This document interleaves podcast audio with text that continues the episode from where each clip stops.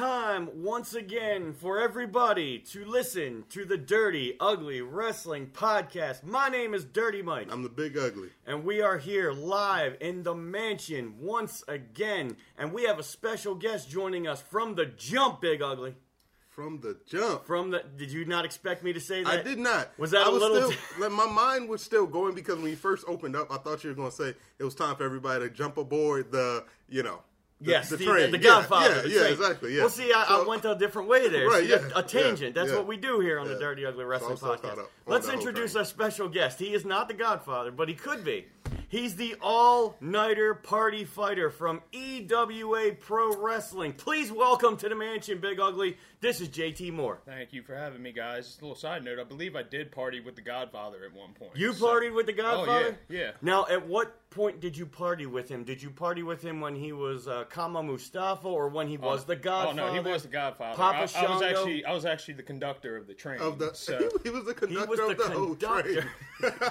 So we have a uh, legend here in our own right. That's great. He's conductor God. of the hotel. I love it. That's fantastic. JT, how do you like the mansion? Now, now Uh, you were caught a little off guard when you came into the mansion. I was, I was, I wasn't expecting, you know, the the three stories, the the Mercedes outside, the the lovely All the- greeting me in, Right, all the vehicles that are out there. The elevator. The Chardonnay Elevator. I don't even know about that one. Yeah, it's a secret Elevator. It's a secret elevator. Yeah. That's like in high school when they tell you we're going to go up to the fourth floor of the high school. We'll sell you an Right. elevator, like the freshman ticket. Did you fall into that, JT? What's that? Did you get a ticket for the freshman elevator in high school? I did not. No? we Did- did, not have an elevator. Did you try to sell tickets even though there was one? Not one. I mean, you seem like that type. You um, could have been doing that guy. You're the all-nighter party fighter. I was. I wasn't always the all nighter party fighter though. Like, Not always. Not always. We're gonna get I- into that. We will. We're going Um, to talk about you. I want to talk about this. You're wearing a cap right now. It is I am. blue, It is. and it's an Orioles cap. Tell me about that. I just saw it, liked it. Uh, blue's my color. If you well, Blue- along, along with every color. Well, I know the blue. You got a lot of blue. the yeah, all-nighter party blue, fighter. Blue is my primary color, so you know. Well, that's cool. I cool. just went with it. Big ugly. What do you think of that? Yeah, I didn't know they made blue Oreo Oh, they make caps. every every color. You- Okay. one for every color of the rainbow. All right. You want to put over where we because we don't we don't try to put over anybody else on this podcast if they don't pay us. You know, we put over iTunes, we put over SoundCloud. Well, we technically pay them, but anyway, that's not that's not the point. But you know, we put over Stone Cold Steve Austin. You know, the bro- the, the uh, Austin podcast was fantastic. Who sold you that hat? Uh, it was lids actually. Lids. Lids. We'll put over lids. You know, there's lids in malls over it, and it is is holiday Good place, time. good service. Yeah, mm-hmm. lids. Did you go to White Marsh Mall? No, I didn't. Where'd you go? I went to uh, Marley Station Mall. Marley Stick. Yeah. I haven't been there in years. I'll say that's still around. Yeah, it's it's uh going Going down, downhill? Yeah, it's become new Glen Burnie Mall, Oh man. Yeah. Glen- which Burnie. actually is closing at the beginning of this new year. So You know, malls aren't lasting. Uh, you know, I was reading an article about this. A lot of malls are closing down and having to turn them into like strip malls because the whole inside mall is kind of just going downhill. And it's Right. happening, it's happening across America. Pl- Like- plus, like, well, around my way, the juggernaut that is Arundel Mills is Oh, just well, yeah. That's Taking swallowing it. up and I mean, everything right you got there. that casino out there, and they just built that area up. So The other malls are the territories, and Arundel Mills is Vincent McMahon, and it just came in and bought everything. Vinnie Mac got the monopoly on the mall situation. I like that. Mm. Arundel Mills. What is that? That's a different uh, management company that runs that. I can't remember I'm what not the name sure, is. actually. I, it's like Arundel Mills, but it's like a management company. I can't remember. I'm not I got sure. lost the last time I went in there. for our listeners outside of Maryland, Arundel Mills is like the mecca of malls for Maryland. And we do have listeners outside of Maryland because the Dirty Ugly Wrestling podcast is spreading.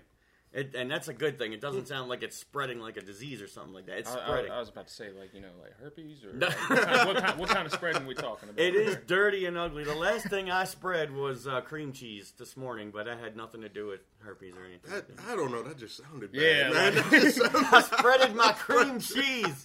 This is dirty and ugly. Mike, you keep your cream cheese out of this. I, I will. I, I'm gonna try to do that. Hey, check it out. So this is a tangent that we went off on. This is what we always do.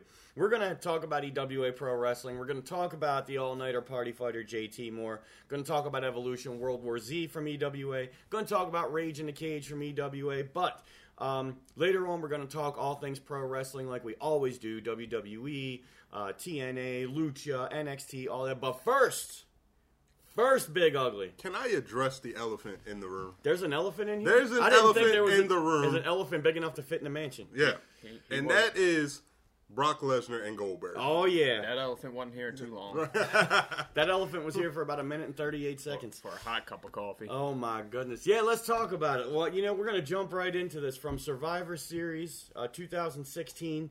Brock Lesnar facing Goldberg one on one. Goldberg's been out of the ring for 12 years. Huge hyped match, big main event, fantasy warfare, everything. Big Ugly, just start talking. So I, I just want to know for a minute and 38 seconds, was it the right move? Go.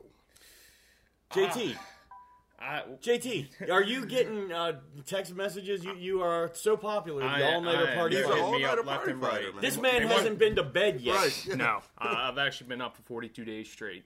But uh, back to Wow. what, back to what you were saying. I I gr- I saw you post something about this, Mikey, about how they're creating. They wanted to create a moment, which I believe they did. They like because you're never going to see that again. Nope. Like that's that was like you know Andre slamming.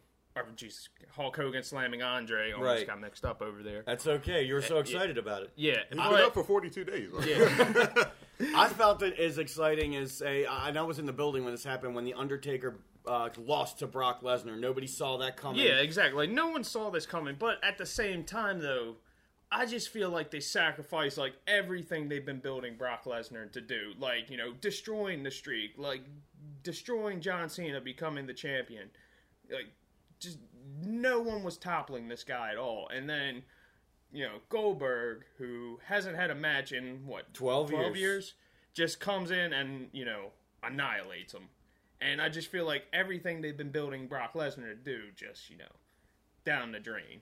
I, I see. I see your point, Big Ugly. Yeah, I'm gonna say I agree uh, with JT on this. That uh, you know everything they built. They when they when they explained the reason that Brock Lesnar beat the Undertaker, it was to set him up for something. That was to be this dominant force in WWE, and he has been for what the past two two years or so. Almost longer than that, yeah. Just dominating everybody from Dean Ambrose. I mean, nobody's getting in really much offense on him, and to have somebody just come back like Goldberg um, and do that, it, it just didn't make sense. Like. It, it, it didn't make sense. They felt like for somebody as old as Undertaker to beat a Brock Lesnar. Right. I'm not saying how it makes sense for somebody like Goldberg with all of that ring rust to come in and beat Brock Lesnar. The shock value was there, right? Oh, it was yeah, unexpected. Absolutely. So if you was going for that, then yeah, you got it, man, because nobody saw that coming. But was it the right move? I personally don't think so. I didn't understand it. Here's a here's a couple of thoughts, and this is pe- uh, pegging on the post that I put up uh, on Facebook. So I agree with both of you. Both have very valid points. Here's what I saw in the first 30 seconds or whatever when. Uh, Goldberg was brought, uh, basically taken back to the corner by Brock, and Brock was sho- trying to show his dominance like he does at the beginning of every match. And Goldberg shoved him, and he shoved him legitimately, and he went down. Brock Lesnar went down. So what happened after that, if, for those of you who did or did not see the match, Brock sort of smiled like, "Hey, all right, you know this guy's bringing it or whatever." Then he turned around for a split second, and then Goldberg hit the spear, and that was not even caught completely on the first camera shot because it came out of nowhere. Mm-hmm. So initially, right after that, Michael Cole starts selling it as Brock's hurt. Brock is hurt, and Brock was selling the sh- you know Oh out yeah, of no. To his credit, he was Yeah. selling that. Right. It's not like he was, you know, it's a spear and then he got back up and he started laughing at him like he's done before. He was selling the sh- out of it. So it was like legitimately he caught Brock off guard and he hurt Brock. So he just stayed on top of him. He hit another spear. It's not like one spear, one jackhammer over. He hit another spear. So that's two spears.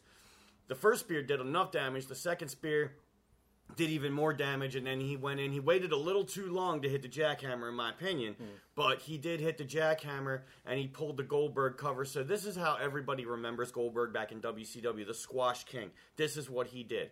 Uh, very rarely did anybody get up on on Goldberg, but this is the the right move because number one, Goldberg is coming back, as we did find out. He's going to be in the Royal Rumble. Um, where he'll be in the Royal Rumble, I don't know. But if they pull a, a Goldberg winning and going for the title, that's going to make people angry. They're saying he's number one because he's the first person to put out, you know, his uh, to put out that he's going to be in the Royal Rumble. He's going to be the first entrant. Is what Really? I believe they were saying on Raw, I, I thought they were just saying that he's like the like the first named entrant. Not Okay, exact- all like right. I'm not sure. Yeah, like yeah. I, I don't see him being number one. I don't see that either. Yeah. That's you got to have like a lot of stamina. Yeah, to stand I- in I- there for like over an hour with 30 other men. Right. That, that's what I was thinking, but I thought they were trying to say he was going to be number one. So I, if he's not, then I, I think it's a good thing. That's but, okay. Yeah, I don't think they should put him in number All one. They should leave him as one of the entrants that you know is coming, but it'll come maybe 20, 25 down the road. And then I think, and this is just my opinion, Brock will basically screw Goldberg out of a chance to win the championship, and then it'll head towards WrestleMania where we'll see Brock Goldberg again for the third time, probably for the hopefully the last time. Because I don't know, they need more juice out of that because Brock's got to come back. He cannot Oh, be happy with that victory Yeah, you can't just you know walk that away Goldberg from that. had. No way. So I, I see your, both your points, but I also see the value now in moving forward. If it was just a one shot deal and Goldberg was coming in, going out, then I think that Goldberg should have got his shine a little bit, and then Brock would have been up on him, and it would have been over. Game over. Brock should have won. But since they can get a little bit more fuel out of Goldberg, he's got a lot of followers. He's selling a lot of merchandise. He's making a lot of waves. He's actually doing good in the ring on the mic work.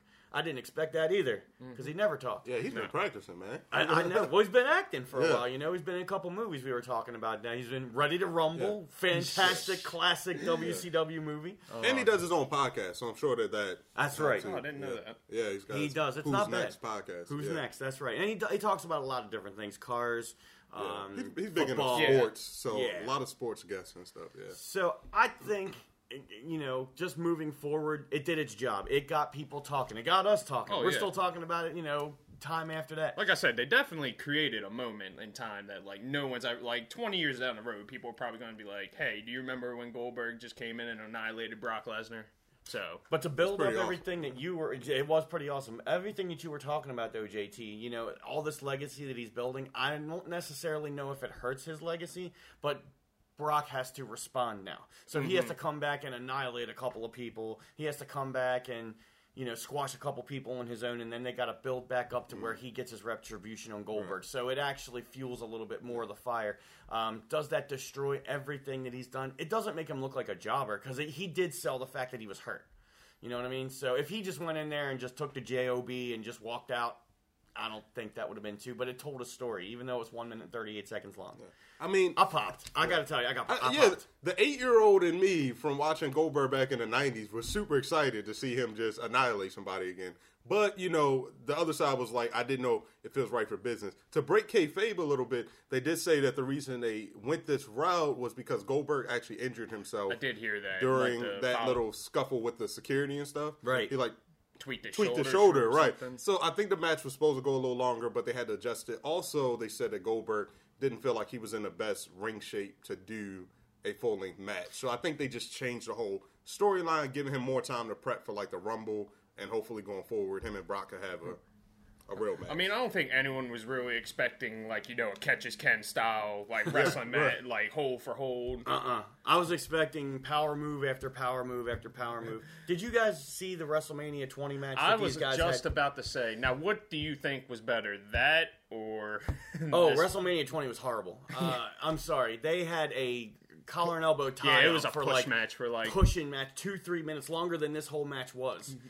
And the crowd was so down on this and, and the crowd also knew that both guys were Mm-hmm. leaving actually stone cold was the referee stone cold was leaving too Mm-hmm. so the the crowd really had no anticipation in the match no build up no desire no but you know building up to this match all the promos that were done and the way it was done the build for this match was fantastic now let, us relay this back to when Brock Lesnar fought John Cena at SummerSlam.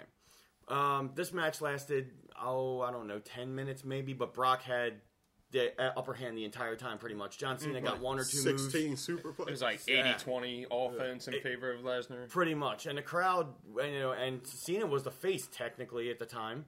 So look at that. And, and everybody was confused about that, but also shocked. But it also led towards, it didn't destroy John Cena to Oh, get no, no, squashed no, like no. that. You know what I mean? So the legacy that these guys build up on their own, I, I think it's just really interesting and it's got us all talking. And I'm, I'm excited to see what happens next. It's going to be a good Royal Rumble. I'll tell you that. They're going to fill 50, 60,000 people in the Alamodome. Like, this is That's one way to be do it. Yeah. like you said, it, like you literally just said, like it's got people wondering, like where where are they going from here? What's next? And like that's just got them hooked. Like WWE has them hook, line, and sinker now. Absolutely, and that's what they got to do. And you're definitely going to get more buys having Goldberg come back again, Oh, yeah, no and possibly doubt. a third time. Yeah, because I mean, he's a draw. Now, was this on pay per view? Because I know it was on the network. I don't even know if Survivor Series was on pay per view. I'm not sure. I've, How do they do? They still they still do pay per view. Right? well, yeah. There's still like on demand and and, and DirecTV and all this kind of stuff. I mean, They do it. financially, it. wouldn't make sense to buy it on pay per view when you can just you know get the network for ten dollars. Ah, you put it over. nine nine. Yeah, God, that's The all right. old we nine all know hundred. that the network's nine ninety nine. But uh, no, I tell you what, you're right. It doesn't make sense because you can get all those pay per views and all the twenty four seven content. So why would you even bother not having the network and then buying that? And then people on the and the net basically blew up after that happened. It oh, broke. yeah. So people are like, "Oh, shouldn't have paid your money and all that." I was like, "Dude, for real." You first of all, you yeah. got One, one match. You, one you- match, two minutes. You got five hours of action, which we're going to get into a little bit later. It was a decent Survivor Series. Oh, yeah. Absolutely. You yeah. Know? But I mean, uh, the main event. It, there was a reason why it was a main event. Two big name guys. You know, you can't really have that in the middle of the show. If you have that in the middle of the show and book it exactly like that, the show's going to go downhill from there. Mm-hmm. You got the shock value, and you're going to kill the crowd. But the crowd was still up at that point in time. They were still up, and they just watched an hour match with Raw versus SmackDown, which was pretty good. But we're getting into that later. But uh, anything more about Brock and Goldberg now or moving forward before we hit this next part of this podcast? No, I think this segment lasted longer than the match. So. Yet It's- again, mission accomplished. WWE. Mission accomplished. But we do want to see where this goes next. Goldberg and Brock. We want to see when Brock comes back on TV. I got to see when Heyman comes back on TV and what he's going to say. So it's going to be pretty interesting. So uh, the rest of this podcast, we're going to get in depth here with the all nighter party fighter up for 42 days straight. Uh, JT Moore so. Uh, we're going to get. Did you just. Mm-hmm. That was pretty interesting. Um, and then we're going to talk more WWE, NXT, Lucha, TNA, Ring of Honor, UFC. We're going to talk about uh, later on as well, and anything else that comes up. So we're going to take a break. Uh, take us into break, JT. Tell, say something to take us into break. I got nothing. This is Dirty Mike, aka Mikey D, the voice of Maryland, and I'd like to invite you to the Pain Factory EWA Pro Wrestling Training Facility, 1113 North Point Road in Dundalk, Maryland, for free tryouts to be in the pro wrestling business. We also have pro wrestling birthday parties for all ages. For all that and more EWA Pro Wrestling info, contact us at 443 858 2755. Find us, like us, follow us, and join us on Facebook, Twitter, Instagram, YouTube, and EWAMaryland.com. We are back on the Dirty Ugly Wrestling Podcast. Once again, my name is Dirty Mike, I'm the big ugly. and we are here with the all nighter party fighter from EWA Pro Wrestling, Jay. That's pretty good, man. He's sitting over here beatboxing, man. That's pretty good. JT first time I Moore. ever Been tried up for 42 nights. First, the right, first time you ever tried that was pretty good. Caffeine's a heck of a drug. Oh, I just relived my Yeah, Dave Chappelle day on that one. That was good. Did you guys see Did you him, see by the way? Saturday Night oh Live? my god. Dude, Cla- first classic of all, Dave. And he did the Walking Dead parody with that, his, That, his that was the highlight Yeah. of it, obviously. Oh, man. And he had all the other uh, Dave Chappelle characters. That he lined them up, and Mm-hmm. he, that was fantastic. But the, the monologue was good too, where he Oh, talked yeah. about Trump and just talked about the presidency and everything else. So he did a great job. Great job, man. I missed Dave Good Chappelle. comeback. I think everyone does. Is he gonna come back? Like for I real? Do heard. something? I heard that he is scheduled to do three Netflix, uh, whatever's. I don't know Stand-up whether it's going to be like Okay. stand-ups or like you know sketch comedy. That'd be awesome, man. Yeah, but Man. that that's what I hear. So I'm excited about that. You know, Fuller House Two is coming on uh, Netflix. Uh, the I second have not seen. I'm sorry, I'm a Full House. Fuller guy. House. Uh, Yeah. No, I love. I watched Fuller- the I love first me Full episode. House. Of Fuller I mean, House? Of, yeah, Fuller House. Yeah. There's there's like ten of them. I you know. binge watch I it, just man. wanted to see when everybody came back because the rest of the show is not everybody, right? It's mostly No. about. But just it was the like some The of them kids came in and- from bits and pieces. There was a show about pro wrestling on that season. There was a show where Candace Cameron Bure actually got in and did some pro wrestling. nice. Yeah, how about that? And her and her little uh, daughter or whatever. Maybe it we could get her for a EWA appearance. Hey, Yeah. we should, man. She's a wrestling fan. see if she could take on Violet or something. Oh, you, you're just getting the girl on girl kind of thing. Oh, you know. Mm. So how, yeah, what, what did you baby. think about uh, Miss Rizzo taking on Violet in that mixed tag team match that we had not too long ago? I thought it was great. You know, it was great to see you know her finally get her hands on Violet after uh, her and Supremacy have done Rizzo and Jason Drake so much wrong over Done the them dirty, Oh, dirty, dirty, like dirty Mike. dirty, ugly. Mm-hmm. Yeah, Yeah, it, it was it was finally nice to see Jason Drake and Rizzo get their comeuppance against. Comeuppance. Yeah, I love that word. it's a great word, Yeah. Is Well- it in the dictionary? Uh, it's, if it's not, it should be. It's in the Webster's wrestling. It's in the rex- wrestling dictionary. I'm sure. It's in our dictionary. So uh, let's let's talk about this. We got we got this guest right here, JT Moore. That'd and, uh, me. That that would be you, right? And EWA Pro Wrestling. I know you're a big fan, Big Ugly. Absolutely. And uh, you you keep coming back, and other people keep coming back, and that's great. So I want to get into the comeuppance, if you will, uh, of JT Moore. Tell us how you got into the business of pro wrestling, and tell us about your well, comeuppance.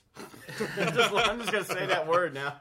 Go ahead. well, obviously I've been a fan my whole life. So like uh, from age, I'm gonna say four, I was just like, I'm gonna do this. Like there's, that's it. And you're at least 21 now. Yep. No, my you're the goal has all-nighter- not changed. You're the tunnel all-nighter tunnel fighter. vision the whole way through. Okay. So, um, I'd say when was this? When I was 22, 23, my buddy Mark, who was also very passionate about wrestling, we started looking for wrestling schools. We were like, we're going to do this. So we eventually found Gilbert School, uh, which was conveniently right down the road from our house. Right. Well, the next day it uh, went under. Well. So we were just like, well, oh, happens. guess we gotta keep searching. So then we found EWA, the, The paint, Pain paint Factory. factory. Got a hold of Jim Christian and went down, and you know it's been smooth sailing ever since. And you've been there about four years now? Three years, Three years, three four years. Years? And so you've gone through the entire training process. You know, you went through. Let's talk about that training process because we talked about that with a lot of other guys. Big Ugly, I know this is your favorite topic. Yeah, man. So getting in there, how was it when you took your first bump? You know, I hear everyone say like, you know, oh that first like that first bump was the worst or whatever. I actually not endorsing this at all. I used to backyard wrestle. Not Hey, ba- back in my We- early we've all days. Don't try this at home, but we've Yes, all been there, yeah. you know. We've all suplexed a sibling before. but uh yeah, so I used to actually bump on the ground, which not a fan of. Don't recommend it. Right. So when I actually started getting to the ring and bumping, I was just like, "Huh, this is a lot better than bumping on the ground." It still had, it still hurt and still wore you down over time, but it was just, you know, a lot better than that. And you get used to it after a while. You know, your body becomes callous to you know the Yeah. bump, and especially if you're doing it right. But you know, training was still like rigorous. Like you still have to work out. You still have to keep your cardio up. You get- definitely. I, I I learned quickly that there was a difference between in shape and ring shape, Mm-hmm. which that that blew me up so fast running those ropes and. I didn't think two minutes was a long time until I had to do that for two minutes. and and some of the drills that we got in Yeah, the there, running drills the are- ropes and no joke. Yeah, and uh, you got to do that because if you cannot do that in a training facility, Forget you about certainly it. can't do it in the ring in front of a performing crowd. You know what I mean? Absolutely. So, and, and you've seen him out there, Big Ugly. You've seen we got all different shapes and sizes of guys and gals, and you know a lot of them. You know we're working. You know, six to eight minutes, sometimes ten to twelve minutes, sometimes even more. Which we're going to get into the match that uh, happened at Evolution World War Z that JT Moore was in. Um, but you see that cardio is conditioning is very important. Right. I mean, I would I would imagine so. So the so to get to in ring shape, you can't just do the regular cardio. I'm guessing that you would do uh, if I just want to be an, uh, a runner. No, exa- exactly. We have we've had guys come in that were just like beyond fit, and just they they get blown up within the first minute or so. Just like I said, there's a difference between in shape and ring shape, and if you're not in ring shape, then you you mi- might as well forget about it. Right. Because you'll lose yourself, you'll lose your opponent, you'll lose the crowd, and it's not safe, you know, because you can't hold on to anybody. You can't really. Uh, it's not safe for anybody Exactly. involved. So yeah, it is a big deal. And EWA Pain Factor, that is one thing I can tell you that they do down there is they definitely want to get you into ring shape. Yes, they want you to because we got all different shapes and sizes of people and all different walks of life. We understand that, but to be in the ring and to be able to run those ropes, to be able to do those drills, take those bumps, uh, it's it's it's tough. You know, I went through a lot a long time ago, and, and I think if I the couple of uh, bumps that I've gotten to take because of your buddy T.J. Sykes, I got Oh, to get knocked on my. don't even, You know what I'm saying? Uh, I got kicked, and then you know I was like, well, I got knocked out on top, and then I knocked, got knocked out on the bottom. So I mean, you know, that's uh that's legit, you know. And he kicked me in the face. We'll get into we'll get into that later. that's gonna get me hot. Um, Yeah, but yeah. I'm trying to I'm trying to be in a good mood. I'm I'm, I'm on this 42 day streak. I, I want to keep it going. All on the caffeine. street. That's right. All caffeine, all day, all night. That's Now, what I like now to see. you're a now you wrestle as a cruiserweight. Exactly. Um, so coming in, like, was that something that you knew you wanted to do? Like, you wanted that cruiserweight style, and like, who had an influence on you? Um, Well, coming in, obviously, I knew being a smaller guy, I was going to have to be a cruiserweight, so I was going to have to adapt to that style. Um, I, obviously, a lot of my influences, uh, like you said in the previous podcast, come from like the WCW cruiserweight division. Your Juventud Guerreros, your Chris Jericho's, Rey Mysterio, Ultimo Dragon. All I've religiously watched those guys when I was younger Yeah. and you know i thought i was going to be able to do a lot of that but then when i got in the ring and got on that turnbuckle i was like that's a lot higher than than it looks so i I, occasionally I'll, I'll take it to the to the top, but I, I like to keep it like technical striking, you Yeah. know. Yeah, I mean, you there is a lot of things in your game. You know, you've got a couple of different ways that you, you you have the entertaining part of you, you got the physical side of you, you know, the brawling side of you. You can definitely get on the mat and work the wrestling as well. Um, but uh, right now, you JT Moore, the all nighter party fighter. There's a evolution that's come up into that. When you first came in, what was the uh, the idea? What was the gimmick? What was uh, the story? Well, when I first came in, obviously, you know, I I was asked to be a referee, which you know you gotta you gotta make your way in somehow. Hey, We- and- we- and nothing we all- wrong with referees. No, not okay? at all.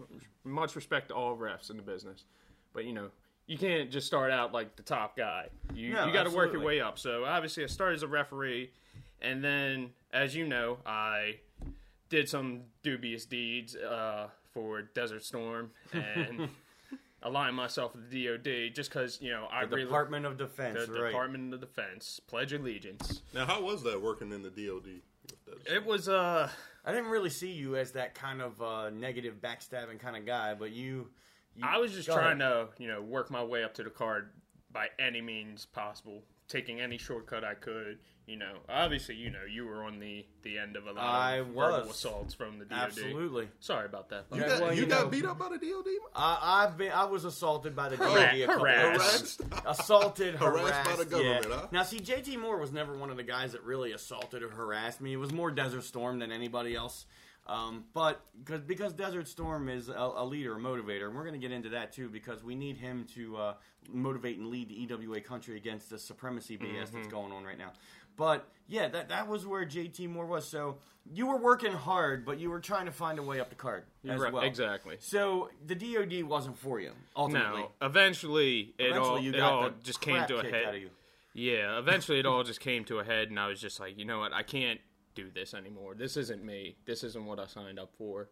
You know, I, I, I was tired of all the negativity, tired of, you know, just constantly harassing and, you know, finding any shortcut to the top. And, you know, I want to be positive. When I'm out in that crowd, it's just like a feeling like no other. It's it's a party to me out there. A party. Yeah, and I like to keep the party going.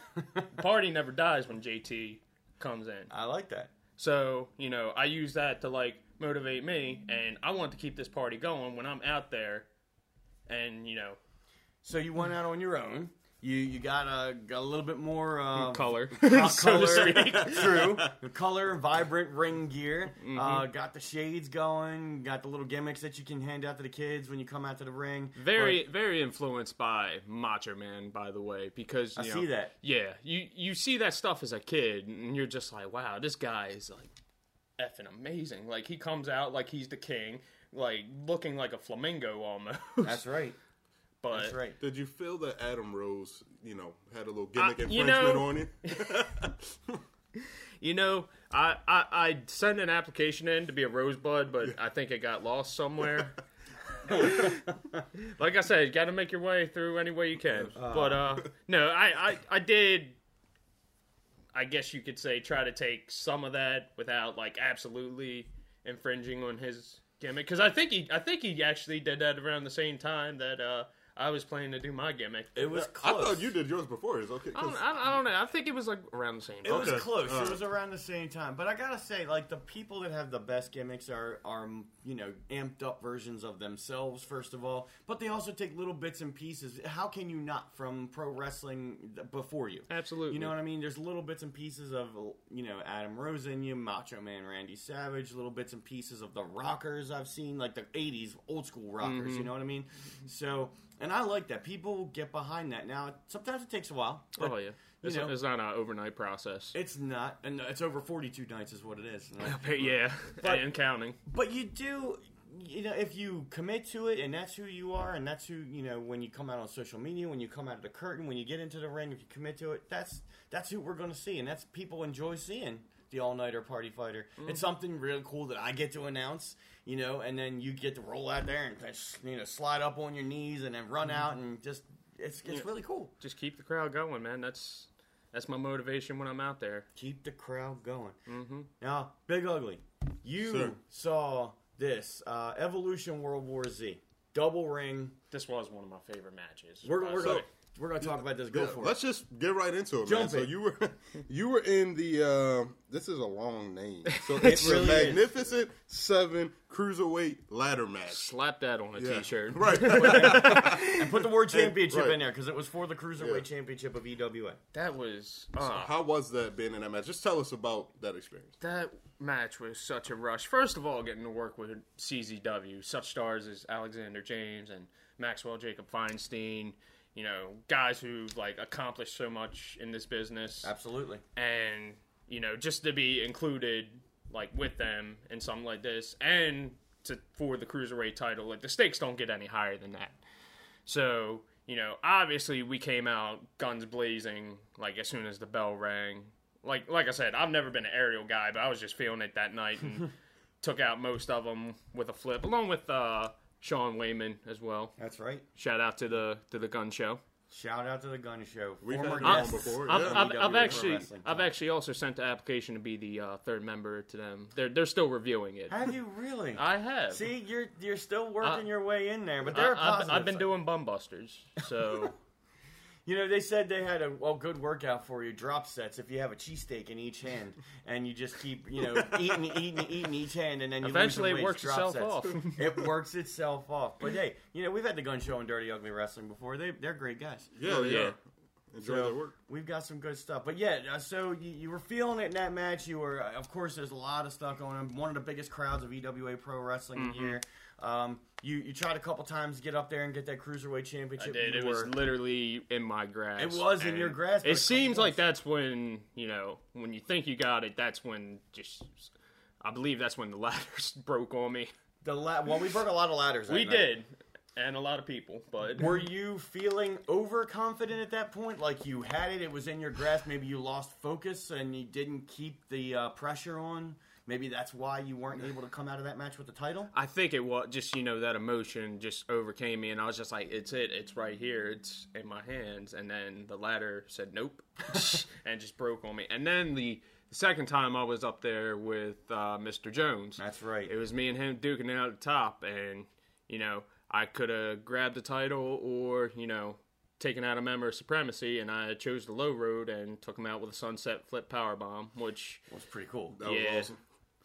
So uh, now at that point, right now, you could have had the title, but you were still thinking in, in the midst of the company. You were thinking as far as terms of I, the company. yeah, I was just like, he can't have. If anyone, it's got to be someone from EWA to have this, and or it can't possibly be him. CZW, Or but possibly- not, su- not supremacy. Yeah, just So you're willing to thing. take one for the team. Make Sure that. See, EWA Pro Wrestling, listen to that. That is a company man right there. Mm-hmm. He could have had the title possibly, but he took one for the team, and he was uh, part of taking out Mr. Jones in that match to make sure that he didn't win the Cruiserweight Championship. And uh, right now, still, the EWA Cruiserweight Champion is the legendary Super Cruiserweight Wes Mercer. What do you think of him? God, he The only four-time Cruiserweight the champion. only four time cruiserweight. You know how many times I've heard that? Uh, probably as many times as I've said it. Because, I mean, he's got me say it all the time. In in all in all realness, though, he is one hell of a competitor. He will he will do whatever it takes, whether it be underhanded or just you know him being him. He'll do whatever it takes to secure that title and keep that with him. And I don't like him because of it because I've been on the unfortunate end of uh, one of his screw jobs at you know what was it Summer Sizzler. Summer Sizzler. Yeah, he he used the ropes in the championship match, which yet again I was this close to having, but unfortunate ring placement put him by the ropes and.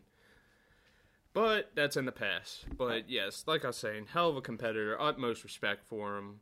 I may not like everything he's doing, but he's still on he's still on the side of EWA. As, He well, when we interviewed Wes, and when I, I had the opportunity to talk to him after we had our free show at McAvoy's, uh, which was not too. Um, we're going to talk about that too.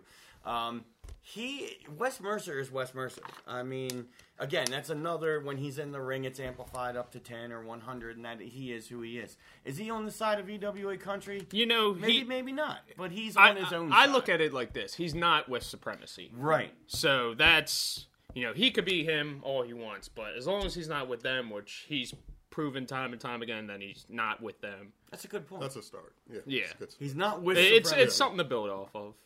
Supremacy only has six people, and they're they're a little shaky right now. And we're going to get into that because They're imploding. uh, they are imploding, and I'm kind of happy about this. Hey, Will, it's it's bound to happen. Now we did talk about the free show at McAvoy's, and we were talking about this uh, out there in the uh, open air and all that kind of stuff. McAvoy's Bar and Grill. Uh, so you actually ended up uh, having a match with the EWA at the time, the EWA heavyweight champion, the Prince of Pop Style, our good buddy TJ Sykes. You y'all's good buddy. Uh, y'all's good no, buddy. No, I'm Um, not affiliated with him. It was a non-title match at the time, but you know, depending on what you did in that match, it got could have gotten you some notoriety, could have gotten you a future title match. Tell us about that experience wrestling the champ. you know, it it was another humbling experience. It was a learning experience, but it was a humbling experience going toe to toe with the guy who at the time was the number one guy in EWA.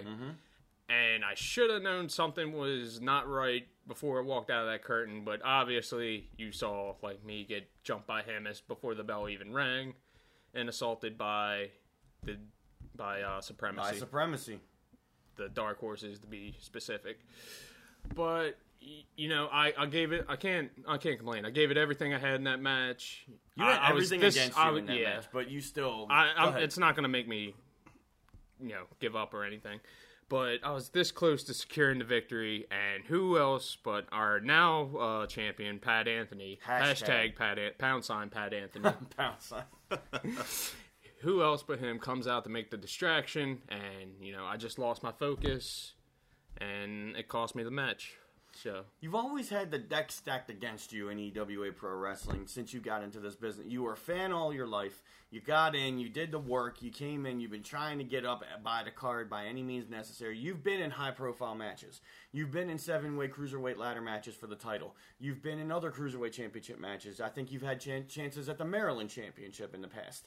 Um, you've had chances against the heavyweight champion at the time. You have not grabbed the brass ring yet. What is your plan to grab that brass ring? What is what can you do to make that happen? just keep the party going, keep the JT train rolling.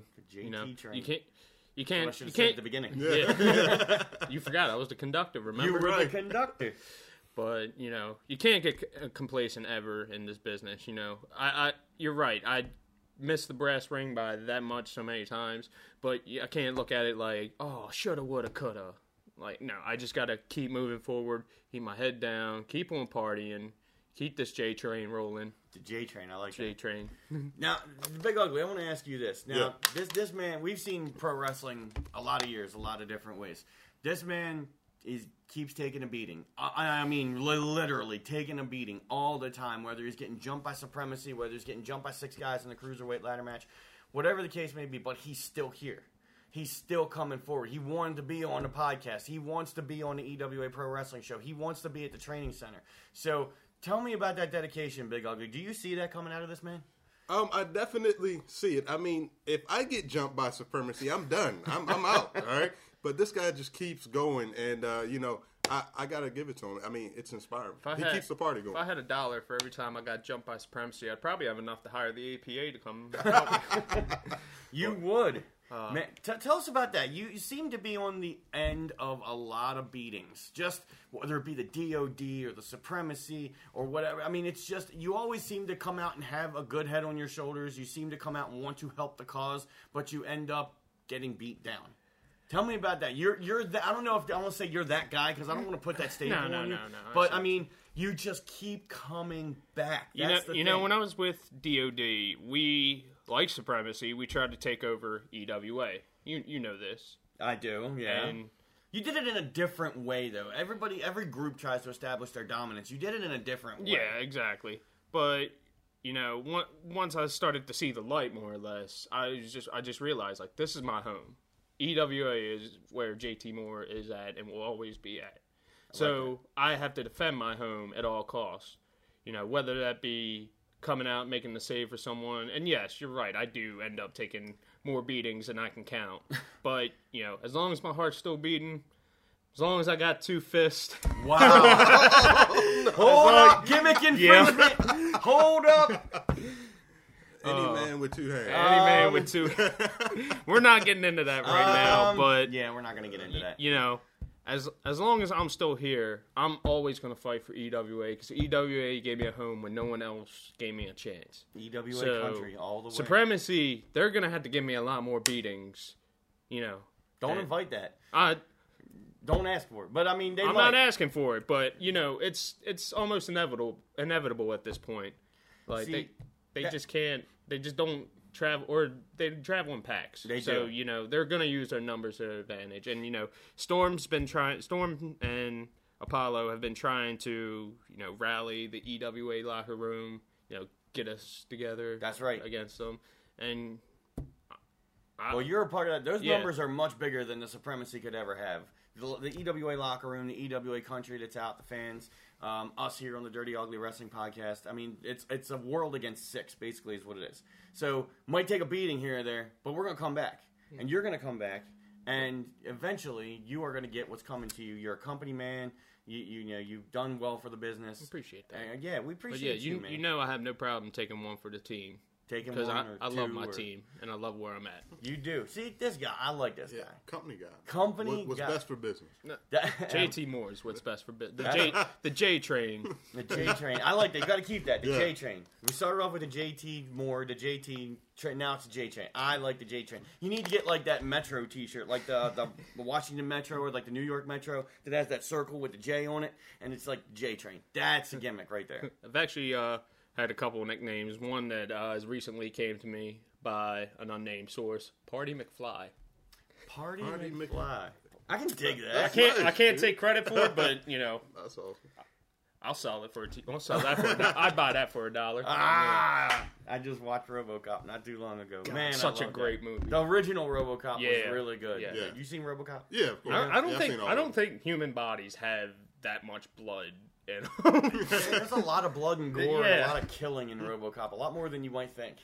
and then I didn't realize this until I was like watching something on YouTube, but they marketed like all the toys in that movie to kids. Yeah. And Yeah. it's, it's like, it's like this I had a R-rated movie RoboCop where toy. people's limbs are literally getting blown off left and right in a drug-ridden like whatever the city was called. Detroit. It was it Detroit? Uh, old Detroit, yeah. Oh, That's okay. what it is. OCP. Detroit hasn't changed. Oh, no, no. well, I've never been there, so. I don't know. But let me tell you about this RoboCop. Yeah, you remember back in uh, WCW in the early '90s when RoboCop came out to help Sting? Oh my god! You remember that? I, I, I don't remember that. I do- RoboCop. yep. You're gonna have to YouTube RoboCop. it's on the network. Oh, it is on the WWE network. That's right. YouTube Sting RoboCop WCW. You'll see exactly what I'm Oh, talking about. man. Jim Ross puts him over in commentary like, "There's RoboCop, RoboCop coming down to the ring. Oh my god!" You know, it's fantastic.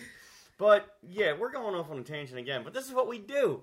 This is what we do. How are we doing on time, Big Ugly? Um, People still we, listening to us? yeah, we don't actually adhere to time. It's, it's like a formality that we put this time on. It's a formality. I Yeah. just, I just kind of know, you know. But um, let's get let's just jump back into EWA Pro Wrestling. Uh, JT Moore. That yes, is. sir. And more is less, and less is more. No, I, but I, I always give the crowd more. you do, and I see there's so many taglines here that we can use. We're gonna have to get that in there. Um, Rage in the Cage coming up Saturday, January 21st, Tall Cedars Hall in Parkville, Maryland, 2017. Tickets are on sale right now at ewamaryland.com. I'm sure I've said that somewhere before. I think I've heard you once or twice. Um, but we've got every match in a steel cage coming up. Now, uh, we did not see you at Last Raids because of the beating that you took and the uh, seven-way cruiserweight ladder match at uh, EWA Evolution World War Z. We didn't see it Last Raids in October. Are we going to see you in the steel cage? you will see JT Moore at Rage in the Cage. I promise you that. Whether it be in the cage, outside the cage, in the crowd partying, you know, out, outside the arena partying, That's what I want to see. you know. So either way, the party is with you. Yeah, us. the par- the party party's don't die. coming. Yeah. And I, yeah, I want to see that too. So, and we've got every match in a steel cage. So far, we've had one match announced. That's the Hamden Hammer Bill Ward taking on Simon Rhyme. It's going to be the end all be all of their feud that they've had. Hamden Hammer's been an EWA country guy. He came back just recently. It's great to have the Hammer on this. Uh, Simon Rhyme, I think you've uh, met him in the ring once or twice before. Yeah, we ha- he is he is a he's a hell of a competitor. I'll, I'll give it to him. He- uh, and he's got uh, what I like to call bulldog's disease because uh, he's got those little tassels on his boots, and it's like the British bulldog used to have them, and they used to get larger every time he came out. But uh, those tassels went all the way up his legs, up to his knees. That called bulldog's disease. I love the British bulldog, but anyway, that's a different story altogether. So Rage in the Cage, it's going to be fantastic. Always Um, is one of yeah. our highlight shows every it, year. It really is, and you want to get in and get your tickets now because uh, that building is going to be packed to the gills, as it were. Um, Saturday, January twenty first, two thousand seventeen. It's going to be great. You know, fifteen dollars ringside, twelve dollars general admission. Can't beat that. Can't beat that at all. You're going to be there, Big Ugly. Oh, you know I'm gonna be there, man. That's First what I time like I to see a cage match, so I'm there. Where you're going to see every match in a cage. Yeah. So it's pretty I'll, interesting. I'll give you a shout out when I see you there. All right, thanks, man. Tell me about your experiences in the cage in the past. I know you've been in the cage before, JT. I have. Um, my first match in the cage uh, was against Super Phoenix and Will William Jackson. Willpower. You Right, remember- you- willpower. Shout out to Willpower. Got to shout out to Willpower. I love that guy. Uh, when there's will, there's, there's a way. I love it. I miss But- that guy. I was fortunate enough to come out victorious in the match. That's right. And the implications of the match was for the number one contendership for the cruiserweight title, which at the time was held by our now champion Pat Anthony. Hashtag Pat, Anth- uh, Hashtag. Pat Anthony. Right. God. Pound sign. Pound sign. pound sign. uh, but the second time I was in the cage was the fate.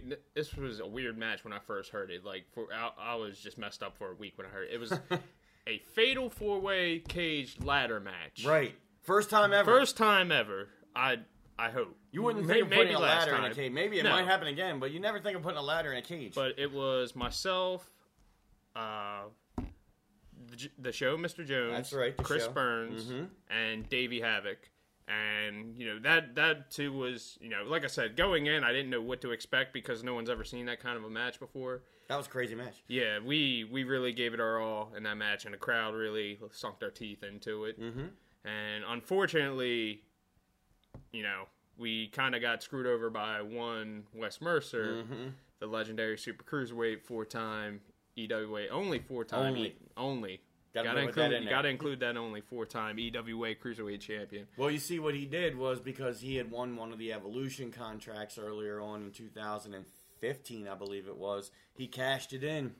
He cashed it in and did it, Mhm. and he won. So, And that started his fourth title reign. and it hasn't ended yet. Nope. He's going to get to a year about on this one. But uh, Is he the longest reign?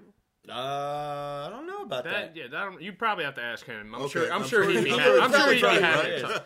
But you know, we have EWA historians. Apollo Cruz is one of them. He could probably tell you who the longest reigning EWA cruiserweight champion is of all time. But hopefully, uh, JT Moore will have a little something to say about that cruiserweight reign the next time me and him get in the ring together. So you you've gone for all the titles. You haven't reached the brass ring, but uh, are are you a, are you going for the cruiserweight? Are you going for the Maryland? Going for the tag? Going for the heavyweight? Or just going wherever the party takes you? More or less wherever the party takes me. You know, sometimes it, like you said, happens more often than not. It's in the cruiserweight division. That's where most of the partying happens. That's right. But I've been, like you said, I've been known to branch out into other divisions. I've had my shot at the Maryland title and the tag belts, And against the world champion, and even against- if non-title, Yeah, the So- heavyweight champion, I should say. But yeah, just wherever the party takes me, that's where JT Moore is going to be at. I like that big ugly. He is, you know, a utility guy. You know, he doesn't just fit one film. He goes into the entire show. Right. And So- I mean, that's that's the guy right there. That's the partying guy. Mm-hmm. What else you got for JT on this specific EWA Pro Wrestling segment of this contest? Co- podcast contest. Go see. uh, I'm see. I'm now off for tangents. I'm in a food coma from Thanksgiving. That's what it is. I'm still in a food coma. What you got? I've got nothing. That's what he said. See, now that's gonna be another tagline. I've got nothing. Remember Whitney Houston singing that song? I got nothing. Yeah, but anyway, Sing it, Mikey D. I'll sing it. That's what I'm talking about. But anyway, hey, you know, uh, would you stick around with us a little bit longer so we can talk more pro wrestling here, JT? I will think about it. Okay, he's gonna think Nah, about it. of course I will be. he's Where- thinking about it. Why else would I leave this luxurious mansion? Man, this mansion, I tell you, all the all the steps, all the all the stories, all the Sipping that vehicles. Dom Perignon. Yeah, we, got, we got Dom Perignon right here. Cristal. We do it right here at the mansion. Hey, uh, before we go, go to this break, please tell everybody where they can find you on social media. Right now, the only place you can find me on social media is on Facebook because I'm too afraid to find out how Twitter works. Don't be afraid. It's But- okay. uh, you can hit me up on Facebook. My my page name is JT Moore. You know, just how it's spelled. J T M O O R E. M O O R E. And just hit me up there. Give me a like. Appreciate all the feedback. Yeah, comments, emails, and we're gonna get this guy on Twitter. We're gonna get this guy on Instagram. Don't especially don't, don't Instagram. threaten me like that, Mikey. I'm not threatening you. No, it's not. It's nothing to be afraid of. I actually do have an Instagram. I just never really. Because any man with social media can. Ah, God. Sorry. ah, this is terrible. Hey, well, we're going to take a break, and we'll be right back with more Dirty Ugly Wrestling podcast. Big Ugly, take us in the break. On the J train. Choo choo.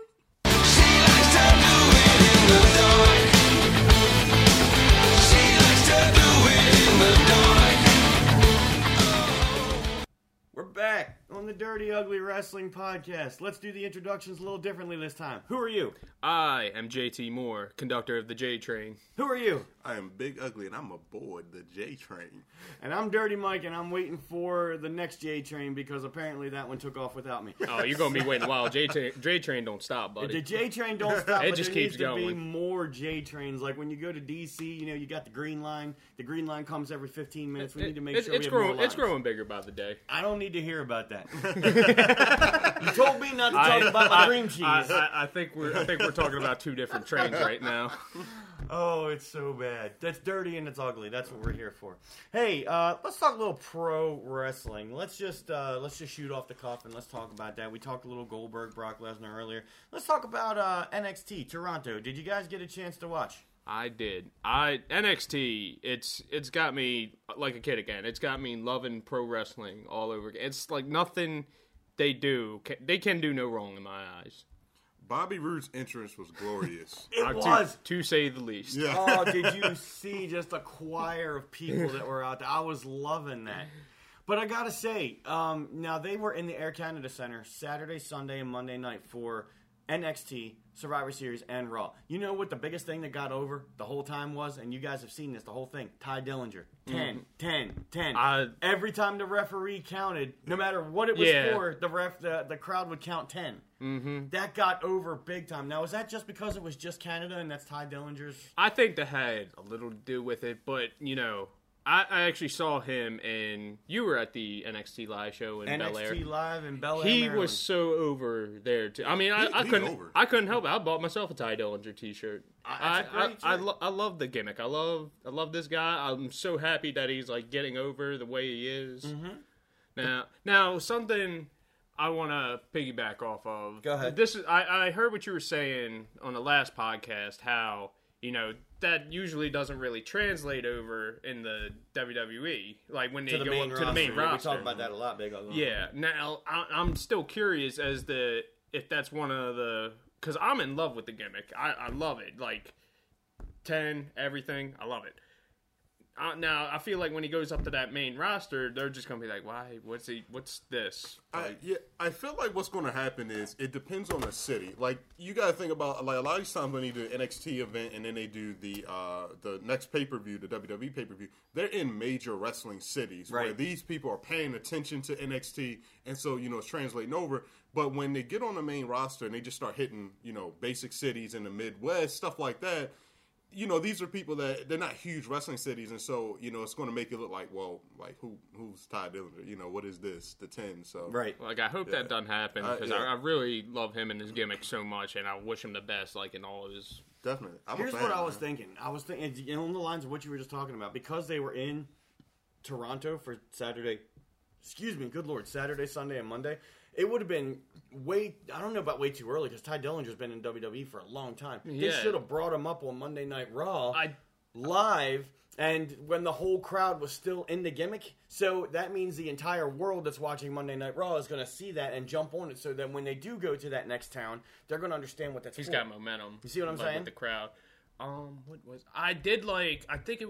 I don't know if it was like the pre-show that they showed this like the video package. I had no idea Tye Dillinger was in WWE before NXT. Uh, You know, a lot of people didn't. No, That, I had that was no a good i- video. Yeah, package. and it, it just you know showed like a lot of his character develop, his gimmick development, and just it, it showed a lot more him. And I really like I really like when they do those video packages. Like that. not- no one does them better than. WWE. True that. I did not see this video package. So wait, Tye Dillinger was in WWE before. Yeah, before NXT. So what happened? He got fired. Got uh, He was in developmental, and, and and they didn't renew his contract, Ah, something like okay. that. You know, they didn't I have got you. anything for him. You Yeah. know, that's the creative bug. We have nothing for you. Yeah. Um, but he, he worked hard, and he came back, and he's a, a ring general. Basically, people trust him in that ring. Uh, he's great in the ring, and now he's found a gimmick that works. So, but uh, are they giving him the proverbial push? I think so. If you put him on a lead-off match on a pay-per-view with Bobby Roode, who Bobby Roode already has enough momentum behind him. Bobby Roode is Bobby Roode. Mm-hmm. But you put Tye Dillinger with him, and even though Tye Dillinger lost, Tye Dillinger did get a standing ovation after that match. and it was a great match, like back and forth. Like the crowd, like the crowd was into it. They're into both guys. There, there was the "Let's go Bobby," "Let's go Tye." both these guys. Yeah, both these yeah, and then yeah, at some point, both these guys. That was a great match, though. I mean, it was perfectly timed. You know, there was there were no flubs that I could see. They worked the crowd beautifully. The timing was great. The psychology was great. Um, so I, I really wasn't. I, I understood why Bobby Roode won. I get that, but I think Tye got over enough Yeah, even in I, I, yeah, I wasn't, I wasn't disappointed in the match or the outcome. That's great. Great way to start off NXT. Let's talk about the authors of Pain. Akam and Rezar sounds like Ninja Turtles. Yeah, heels. Razor is one of the You know I'm enemies on? Ninja Turtles too. I keep thinking that every time they did Yeah. that. And uh, we have Paul Ellering, who was in the crash cage, hanging above the ring, which that was to sell a new WWE toy, apparently. I, I did, I, I noticed that because uh, they, was. I think it was on Survivor Series. They like they, They showed put the over the commercial for the toy, and I was cage. just like, that's the exact same thing they had last night.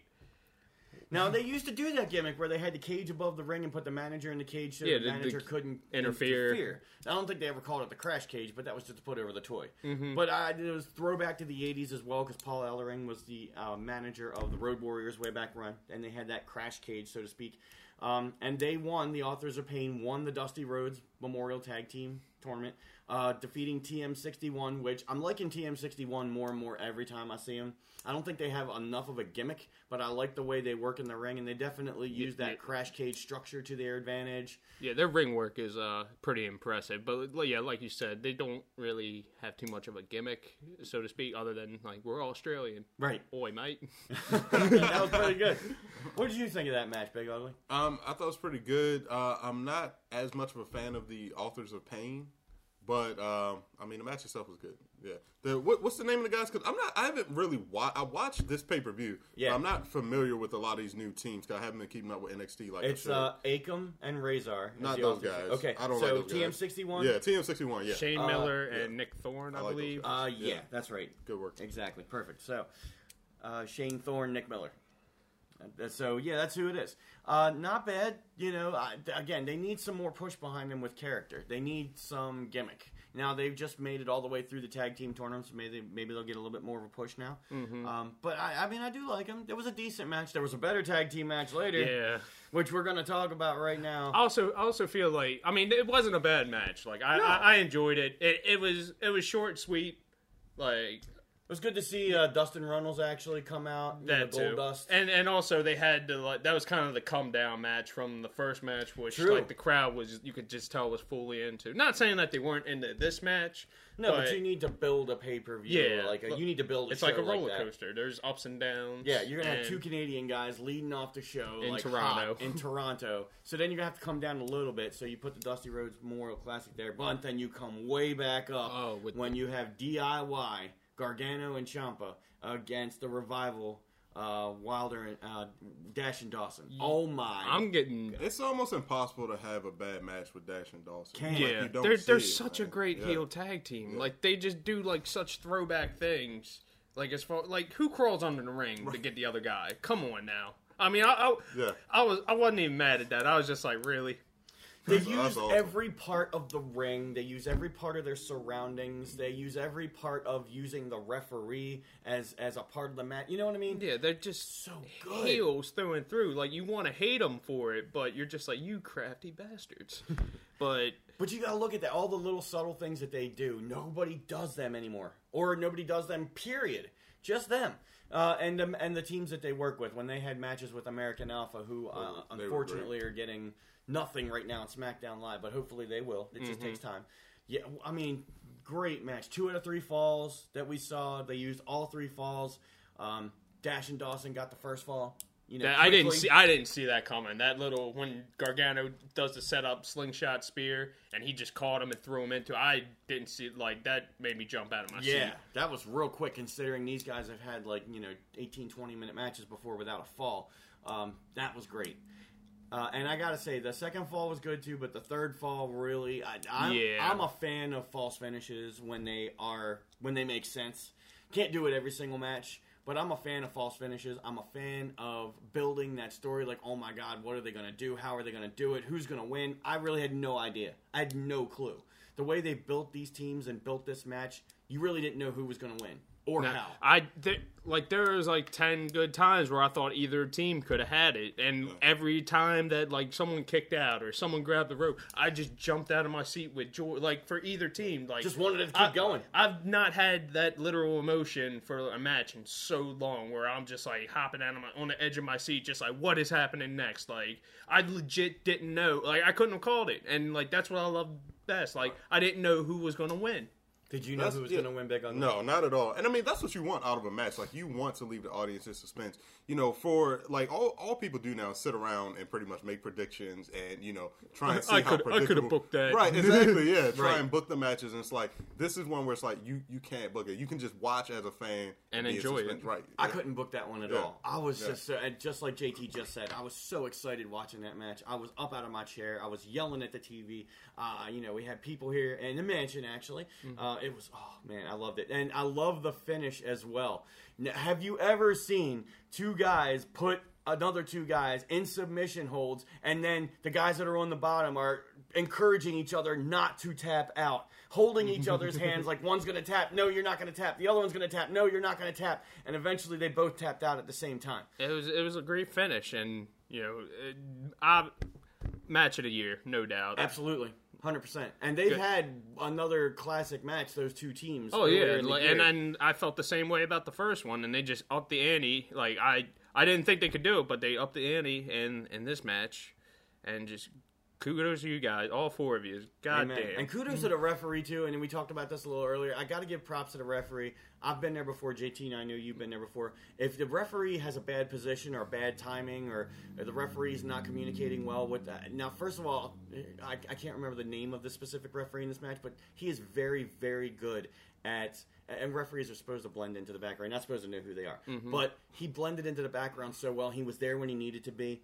Um, he was, you know, as far as camera angles go, as far as timing goes, he was communicating with the guys, all four of them back and forth, and it was just well, well done. Big Ugly. Go ahead. Question for you guys. Yeah, yeah. Dash and Dawson, when they go up, do they go to Raw or SmackDown? That's a good question. You know, I don't want them, uh, even though they You- deserve you- it. you I know- don't want them to go. yeah, you know it's inevitably going to happen, like because as much as we love NXT, they're not going to stay in NXT the whole time. Yeah, no. No, they shouldn't. They, their main goal is to get them. and and it seems like they're starting to get a lot of like good tag teams built up, like with the Authors of Pain, TM61. Now you have DIY like leading the pack, and you know there's a there's a bunch of other tag teams. It seems like on the build up. So eventually they gotta you know make way for those tag teams. I think, hmm, that's a good one. SmackDown or Raw? I say they So go to who SmackDown. has- Yeah, the- I think SmackDown. All right, so do you think SmackDown? I mean, this goes a little bit into Survivor Series. We had the tag team match. Who do you think has the better tag team division? I think SmackDown does. SmackDown's got I think okay. SmackDown has that tag team division with the guys that can do these 18, 20 minute matches and tell their stories. I think Raw has a lot of performance style tag teams. Like they've got the New Day, they've got uh, Enzo and Cass. Enzo and Cass. So they've got and Sheamus and Cesaro, Cesaro, who yeah. can go. All of them can go, but there's more performing Yeah, going on rather than wrestling. You know what I'm saying? There's- Entertainment. More- yeah, entertainment, yeah. yeah. There's a little bit of a balance there. Now in NXT, you got more of the wrestling style, and, and Becky Lynch even said this on the Austin podcast. There's a little bit more. I don't want to say freedom in NXT to do what you need to do, but there's less people, there's less cameras, there's less TV time overall, so you have to fit more of a story in less amount of time. So you get more time to fill that story. You know what I mean? You get one hour a week maybe on NXT. You're not on NXT every single week. But, you know, when you do have a chance to tell that story, there is a build up for about a month or two, and you do have a chance to just knock it out of the park. Uh, so in NXT, you do that. When you go up to the main roster, it's a different crowd. You have a different set of eyes on you, a lot of different eyes on you. So you can have those blockbuster matches every now and again, but it's going to be more around the entertainment side, like you just said. Right. So when they go up, you got those teams on SmackDown, SmackDown Live. You know, you got American Alpha, which I would love to see them go with Dash and Dawson again. No, they already proven that they can have a fantastic match. so. Absolutely. Um, and then you got uh, Gargano and Ciampa, who just came into NXT this year, so I think they'll hang around for a little while there. They got a lot of notoriety in Ring of Honor and Independence, but now they got to work their way up to the main roster as well. So great match, great match. Two out of three falls. Oh, this might be jumping the gun. Jump the gun. Uh, who are the like? It's like this new Wyatt group in NXT. Oh, Sanity. there we go. Yeah. Okay. Yeah. I like that they have a female in the group. I was like, man, this is great. It's it's very much like the Wyatts, but it's also very much like what uh, on TNA, which you know there's not a lot of eyes on TNA, but uh, the Decay gimmick over there, which you got Abyss and Crazy Steve and uh, Rosemary, I believe her name is. Yeah. So you got bigger guy, smaller guy, woman. That's kind of what they're pulling with. You know what they remind me of? They look like a group of purgers are fo- formed a stable and are now taking over the NXT division. The purge has come Purge. to NXT. Hey, you know some people will. I mean, I. I dig it. I like it. I love the like the craziness, the crazy look in their eyes. Yeah, I love the fact that they took uh, what what's their name, Fulton and the other guy. I Uh, yeah, I can't remember their names right But- now. But basically, they took people that were in NXT, NXT not really, hard, yeah, not, really doing, anything. too much, and just like now they're a part of this. Like, for like, I wouldn't want to see these guys like at all. Like dark, dark alleyway, light alleyway. If I see these guys, I'm the J train is going in the opposite direction. J train's backing Yeah. up. And Eric Young is a part of that group, and Eric Young was in TNA for a long, long time, and he's very, very Right. talented as well. So Mhm, it's phenomenal worker. Great to What do see. you guys think of No Way Jose? Love him. I love him. obviously. Yeah. I'm on Mark, man. I, I was at that, that yeah, NXT Bel Air that uh, we were talking about. they about. booked that match so great with uh, what's his name, the It was uh, the Drifter, Yeah, Elias, Elias Samson. Samson, yeah. he came out and like the crowd just done with like the crowd. ate it up. Yeah, they're just He's get got this guy out of here, and then who else comes out? But no way, Jose. To Yeah, he's got great music. He's got great gimmick. He, he's got a something you can get behind singing the No Way Jose. You do it during the match as well. He's also very good in the ring, and he's a very good sized guy. and his moves also, he uses his gimmick with the moves too, Mm-hmm. like salsa dancing and all. I love it. That's right. That's good. What do you think of him? I don't have an opinion because I haven't I haven't really seen much. I'm like I said, I haven't been tuning in. So like I saw him at the Toronto, Right. and I saw the crowd was kind of behind him. So I'm like, I gotta, you know, look into this guy more. But I just wanted to find out like what you guys thought of him. Yeah. I, I think he's great. I, and I hope he he's guy that's going to stay in NXT for a while because they need that that little punch in the arm. They need that kind of uh, a thing down there. So I like him. Yeah. I hope he gets a little bit of a push. Uh, let's talk about your girl Asuka. Asuka, Mm. your women's champion, still your NXT women's champion, after defeating uh, somebody I know very well, Mickie James, who I got to referee a match with her in it, and that was uh, fantastic. She actually tried to rush the ring in a tag team match, and I held her back, and she complimented me for getting my basically standing up and making sure that uh, I didn't let her run run me over.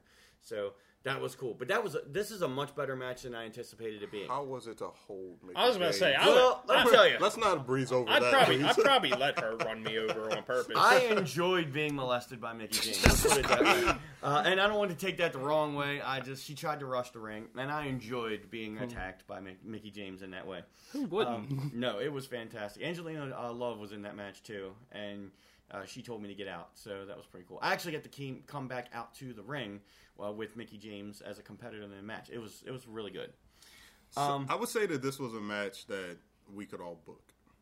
You think? Well, we could all book the The, the, finish. So kind of yeah, like finish, saying yeah. Asuka's going to win. Yeah. Now, although there were, and JT probably agree with this, there were some times in there where, well, first of all, Mickie James had the whole match almost in her back pocket. Mm-hmm. Like she had, and she got you believing, like, hey, she might win this, but you know what? It just seemed like everything Asuka did, she like came right back and like Yeah. anything you can do, I can do better. Exactly. So when Which Asuka, was a good change of pace. It Yeah. was a good Asuka change match. of pace. Yeah. Exactly, because Asuka's usually dominating the whole Yeah. match. Exactly. So it's different to see Asuka being dominated, but actually Asuka got the win sort of out of nowhere. I, that uh, I it, it caught me off guard. Like was a I quick tap. Yeah.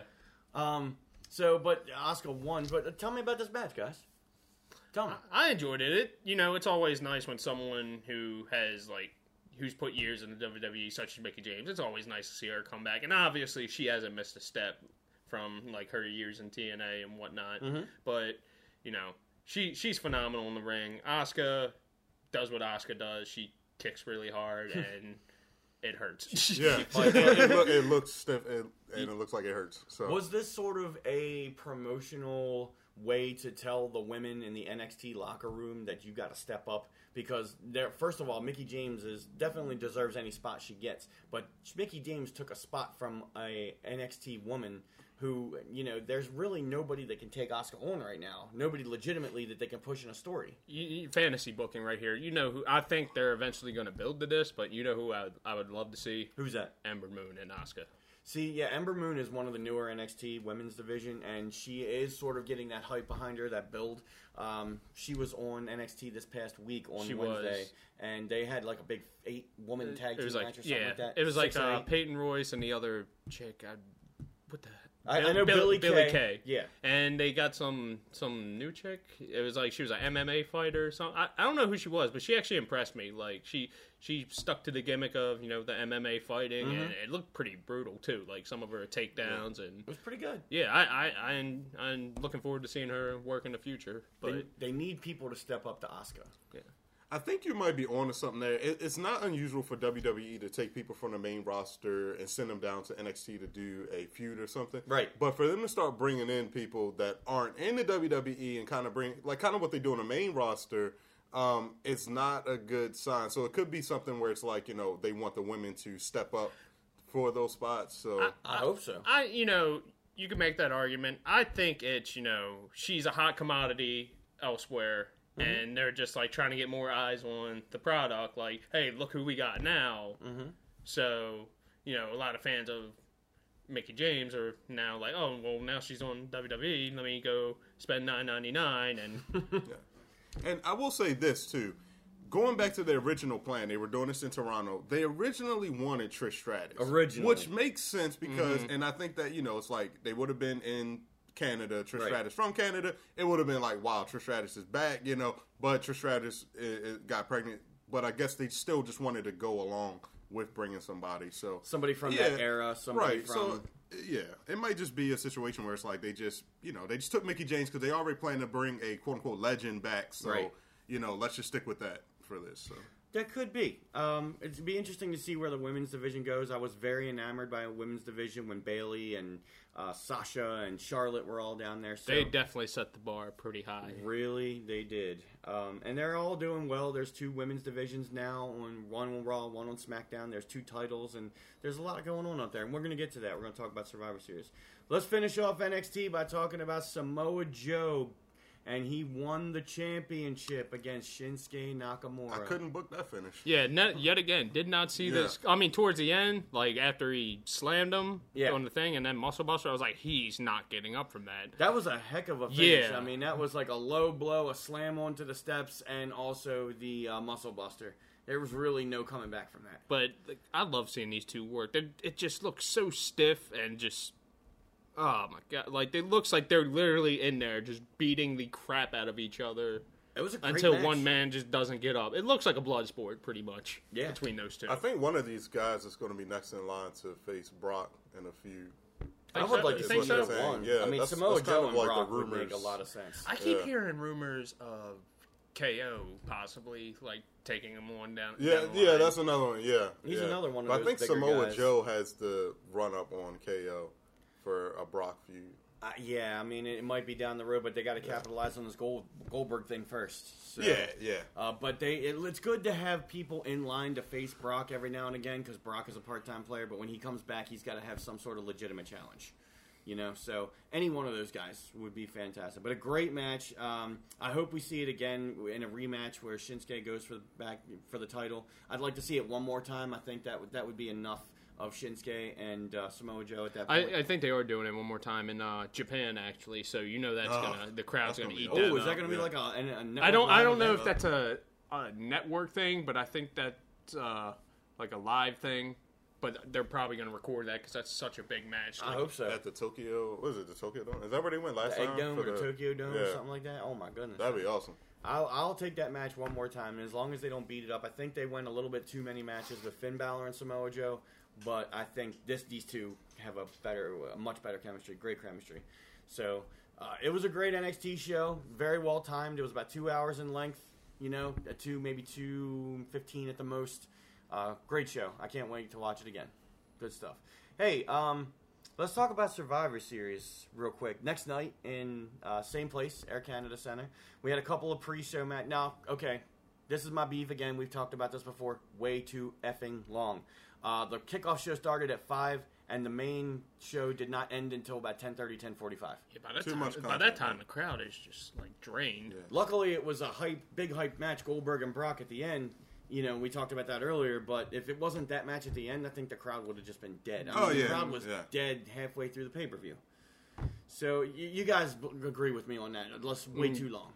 I agree. Yeah. WrestleMania, maybe I would say is okay, but you know the two-hour pre-show, I watched some of it. It just dragged. Yeah. they didn't do anything. Even even WrestleMania this year, I thought was, it was just too much. It was like what six hours? WrestleMania, Because six 'cause you were there, plus. man. Yeah, I was there, man.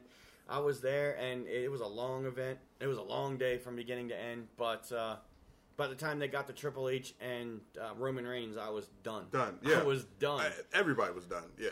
Crowd was so out of that Yeah. match; they were flat. I mean, uh, it was a good match. No, no offense to those two; they had a really decent match, but the crowd was just dead Just out- yeah. at that point. Yeah. Um, but we did have a pre-show. We had a uh, cruiserweight six-man match. Cruiserweight division still on Monday Night Raw as of now. Plus, they're starting that new uh, 205 live show, which is going to be on the hour after SmackDown Live. So it's 10 to 11 on Tuesday nights. So in effect, we're going to have three hours of action Monday, three hours of action Tuesday. Still a lot of content. Have you Yeah. felt like the crowd's been flat on these cruiserweight matches? Yes. Yeah, I I don't know what Yeah, it. it's I, like I nobody. enjoy Yeah, it's like for some reason people aren't getting invested, and it's like I feel like everybody's wanted this for a long time, and then we get it, and it's like nobody. Problem Yeah, is, there's like- there's again no characters. I mean, you have the Brian Kendrick, you got T.J. Perkins who's doing the retro video game thing.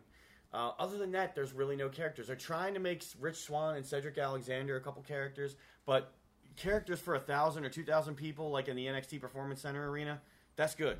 You're going to get everybody behind you, every single fan in there. You put that twelve thousand people, it's going to be more challenging Right. you know, for Raw or uh, even a pay per view. Crowd was flat. Guys did a good job. I think all of them did.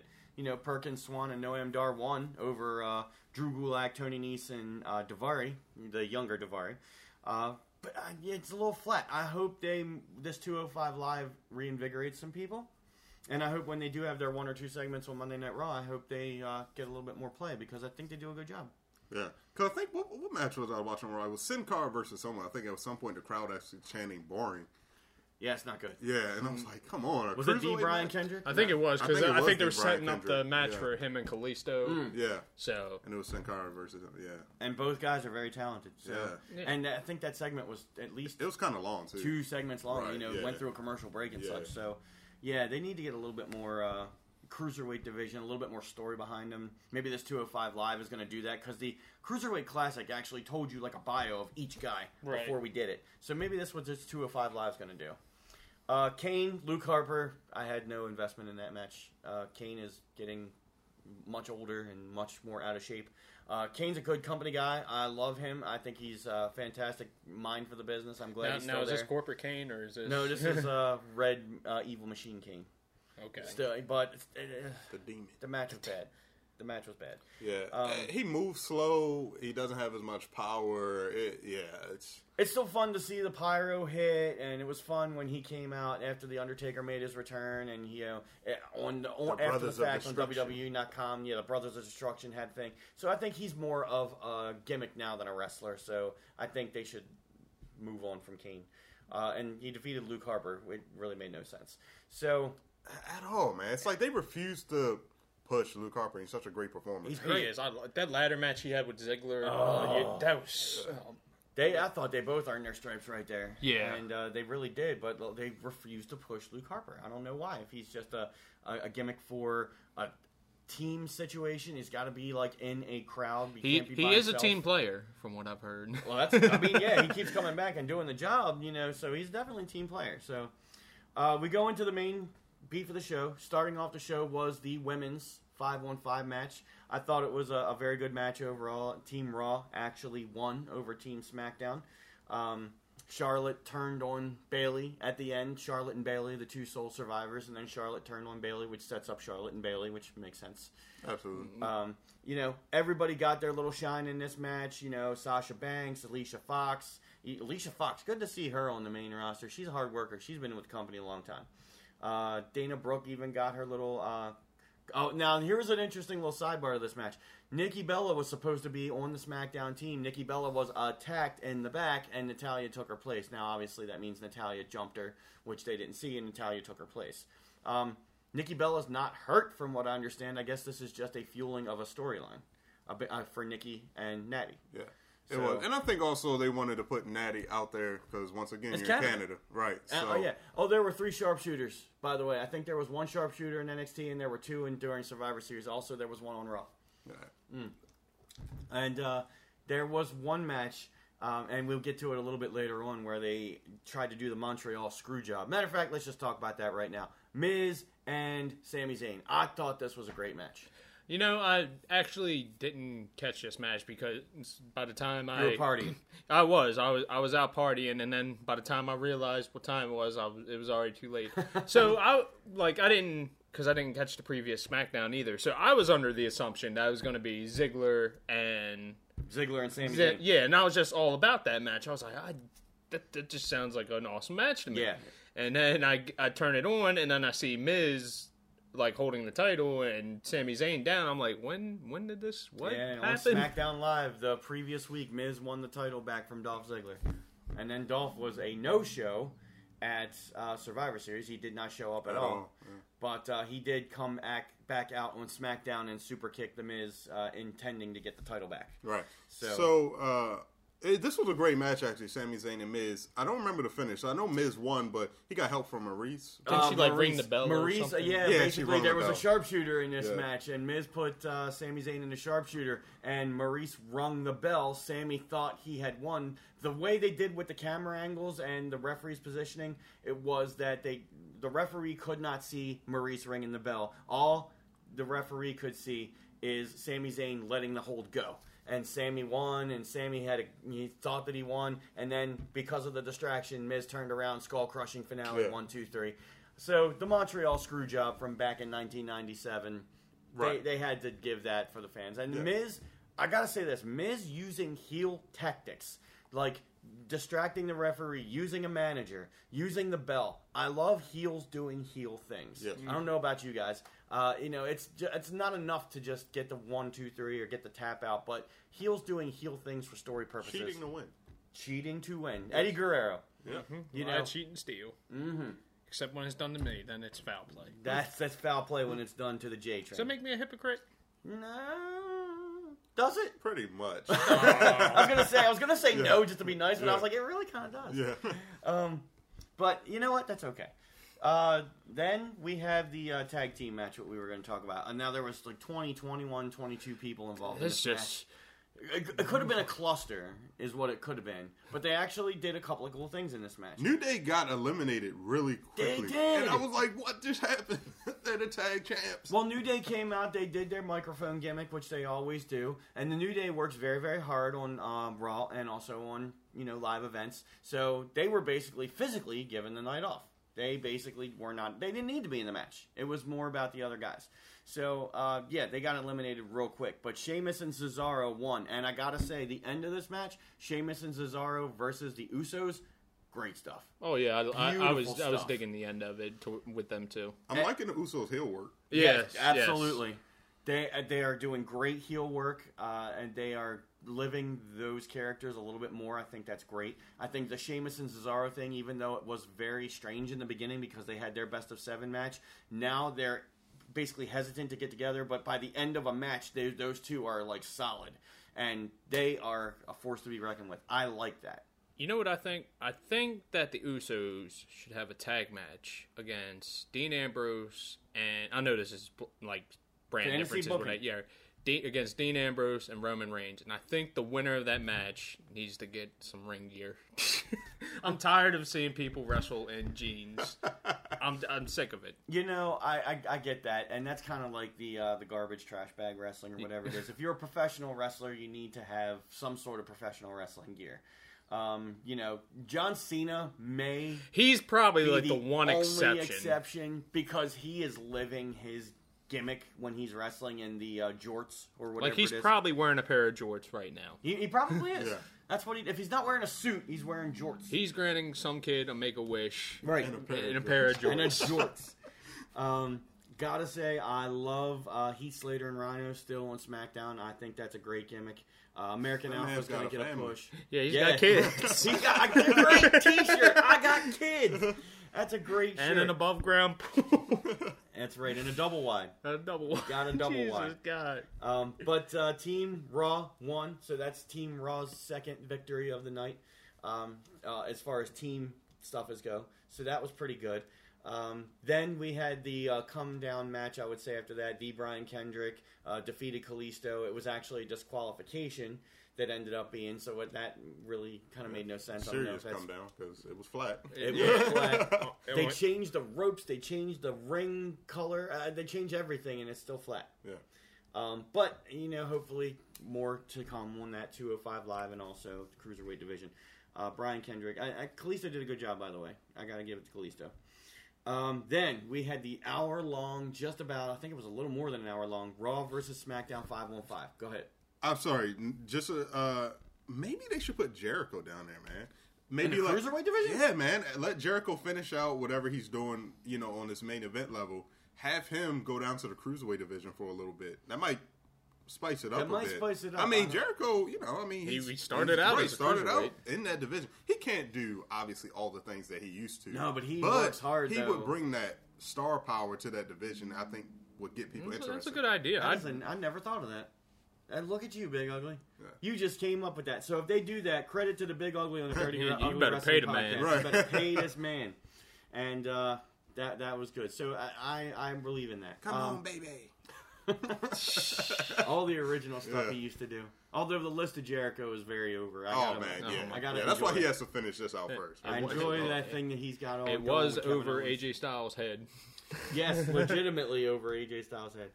Um, so they've got uh, SmackDown won the match, um, and it was actually Randy Orton and Bray Wyatt that came up winning this match, and those two ended up working together. I thought there was going to be an internal turn there, but there really wasn't. Randy Orton took the bullet for Bray Wyatt, and Bray Wyatt uh, got the Sister Abigail, and they won the match. I will say this match turned out a lot better than I expected. Just because there there was no real build up to it. Like there was no like outcome. Like okay, if SmackDown wins, they get this. If Raw Right, wins, it they just get this. bragging nothing rights. Yeah, it was yeah. just it was just more or less for bragging rights. So And But- they, they did a good job, though. I mean, everybody told a story in this match, and there were new stories built with all five of these guys. I should say six because the SmackDown team did have a mascot, and uh, he did grab Braun Strowman. Uh, and now this was actually a pretty cool spot. Braun Strowman was trying to get back in the ring. Braun Strowman got counted out because he was being held by James Ellsworth, who was under the ring. Now I was and- and laughing then so hard. when uh. James Ellsworth came out. He had this priceless look on his face, like he, you know, he just effed up. do you know what he Because held didn't he with? like he like drug him out with his leg? do you know what he held him with? His two fists. His, his two hands. Any His man two with hands. two hands can hold Braun Strowman. And but then- then Yeah, If you remember a long time ago, there was a Royal Rumble where Maven was in the Royal Rumble and he eliminated the Undertaker. It And was kind of it, it was kind of reminiscent of You know what I'm saying? And then as soon as Maven like got, he was really really excited, and then he just got the OS o look on his face because it was like uh, he messed up, and then Undertaker killed him. Yeah. Um, same thing here. Braun chased James Ellsworth uh, up the ramp, and then he basically tossed him off the stage into a table. Which I'm glad Which the table cool. broke because the table almost didn't break. Yeah. Do- James Ellsworth's like 120 pounds. I do love seeing Braun Strowman just straight run down like a guy. Like he, like he'll have the guy will have a good, I'd say, like thirty feet on him, and Braun just full on. He did. closes the gap, runs him down. he's fast and Yes. agile for being as He's big he's as he is. he's growing on me. A lot. Like I didn't think too much of him when he started, other than Jesus, God does a Goliath of a human being. Yeah. But he's he's really growing on me. If they book him right, if they do Yeah. this right, I think they could have this for a while. And I, think, it's good. I think because they're starting to involve him a little more with Jericho and Owens, you could kind of see a little more of his personality coming out. So you gotta just you just gotta keep booking him right, like you said. Like, we'll Yeah, see. and the, the backstage segments that he's in are pretty entertaining as well. So he's like dominant in the ring, but he can also, you know, you had that little gimmick about the list of Jericho, gave it back. You know, it was funny. The whole scarf thing. Shane McMahon took a lot of heat in this match. Like he was one of the guys that got beat down more than anybody in this match. Um, I personally didn't even like him in the match, but I mean, it was what it was. He so. was. Uh, that's a way for uh, a guy to protect his guys because you know there wasn't a lot of heat on any a lot of the other guys, so it was way, really a way to protect your talent. Um, and he did it. Not that he needs to do this at fifty some years old anymore.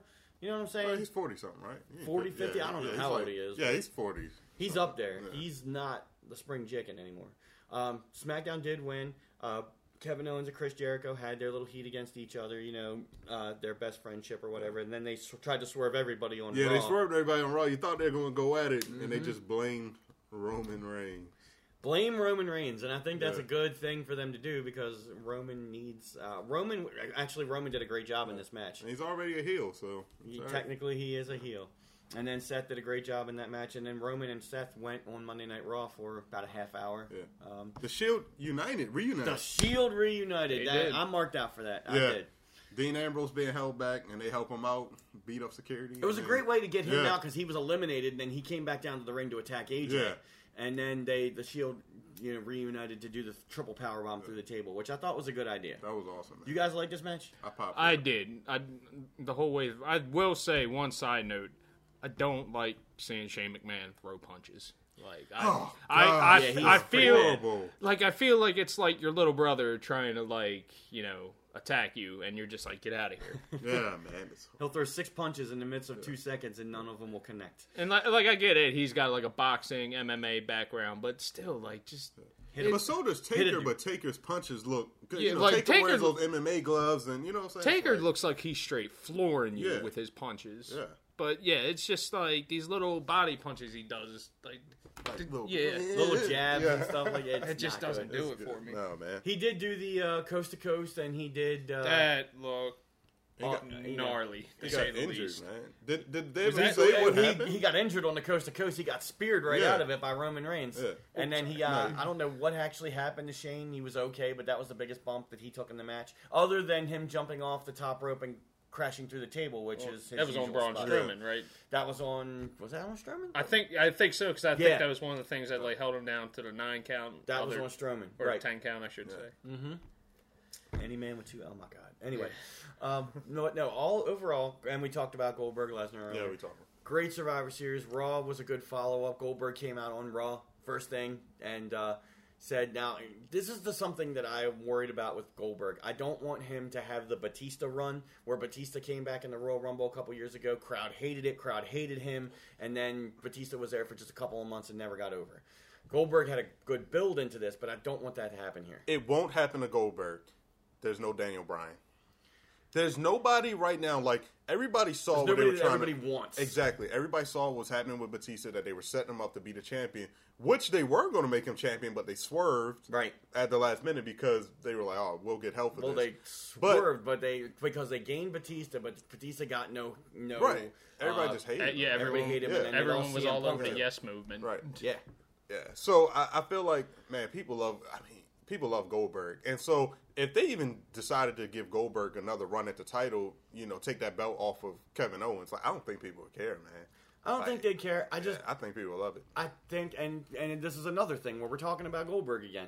You know, people don't expect him to win the Royal Rumble, get a title run. He's never won the Royal Rumble, but I think there's 30 or 40 guys that would, you know, be like, you know, I want that spot at WrestleMania. Uh, Even though he might not win the Royal Rumble, he still may get a spot at WrestleMania. He should against Brock or whomever. Yet again, what I'm fantasy fantasy booking on my end.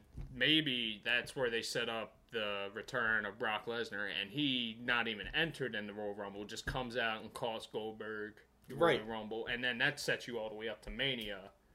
That's right. Yeah. That could be. And you know, you could have Brock like rabid, like, no, I need this rematch. I need this uh, win over you. Like, Yeah, like and he's training like harder than he's ever trained before, and then he's he's like, I've got to have this. You beat me before, you beat me again. You not, you can't do it again. I've got to, I've got to win. And then Goldberg squashes him in another two minutes.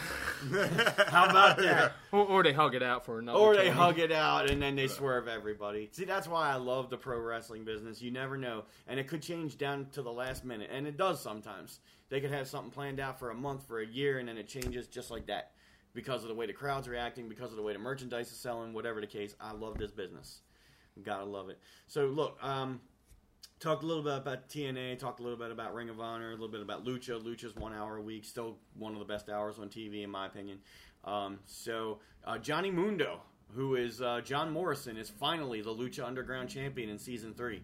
Uh, I have not seen any of season three, so that's awesome. You gotta check it out. That, that title's changed hands a couple times. Right. I've not seen any episodes of Lucha. I don't get the El Rey network. Damn it! You, you gotta look online and or something and you know like that. you know it is on. Uh, I don't know if it's Telemundo or whatever, but uh, JT is not one for reading. So Don't read it. Just turn it off. All you got to do is uh, listen to it. Now, uh, I'm sorry, just watch it. But uh, yeah, Lucha's pretty good. I enjoy it. Yeah, Matt it's Striker's a great announcer. Vampiro uh, is, a, is the other announcer there. I think it's a great product. Like I said, Johnny Mundo is now the Lucha Underground champion. Um, they had Sexy Star, who was a woman. She was the elect. Uh, they have women versus men, like it's nothing over there. There's no mixed tag team Yeah. BS. It's just women versus men. Um, sometimes they they have put on a great product, so I, I enjoy. I implore you, check it out I will. check it out. Please do. Uh, coming up soon, um, we have WWE. What is it? Um, TLC? TLC, right? Yeah. That's a SmackDown pay per view where we're gonna have Dean Ambrose and AJ Styles in a TLC match, and also I think there was another one, Nikki Bella and Carmella in a no disqualification match. So I think Natty's probably gonna get involved in that. But then they also have Roadblock two weeks after that. So you got Survivor Series, then two weeks later you got TLC, then two weeks later you got Roadblock, which is a Raw pay per view, and that will lead into the Royal Rumble, which is in January. All right, they gotta eliminate some of these papers. Too much. It's too much, And it's the holiday season. They've season. got to, yeah. You know what I'm saying? Yeah. But uh, they got, and then they had the NXT the night before that, so they've got a whole lot of shows and a little bit of time. Then the next one after that's the Royal Rumble. So I'm always looking forward to that. That's like my favorite pay per view. So yeah. Love the Royal Rumble.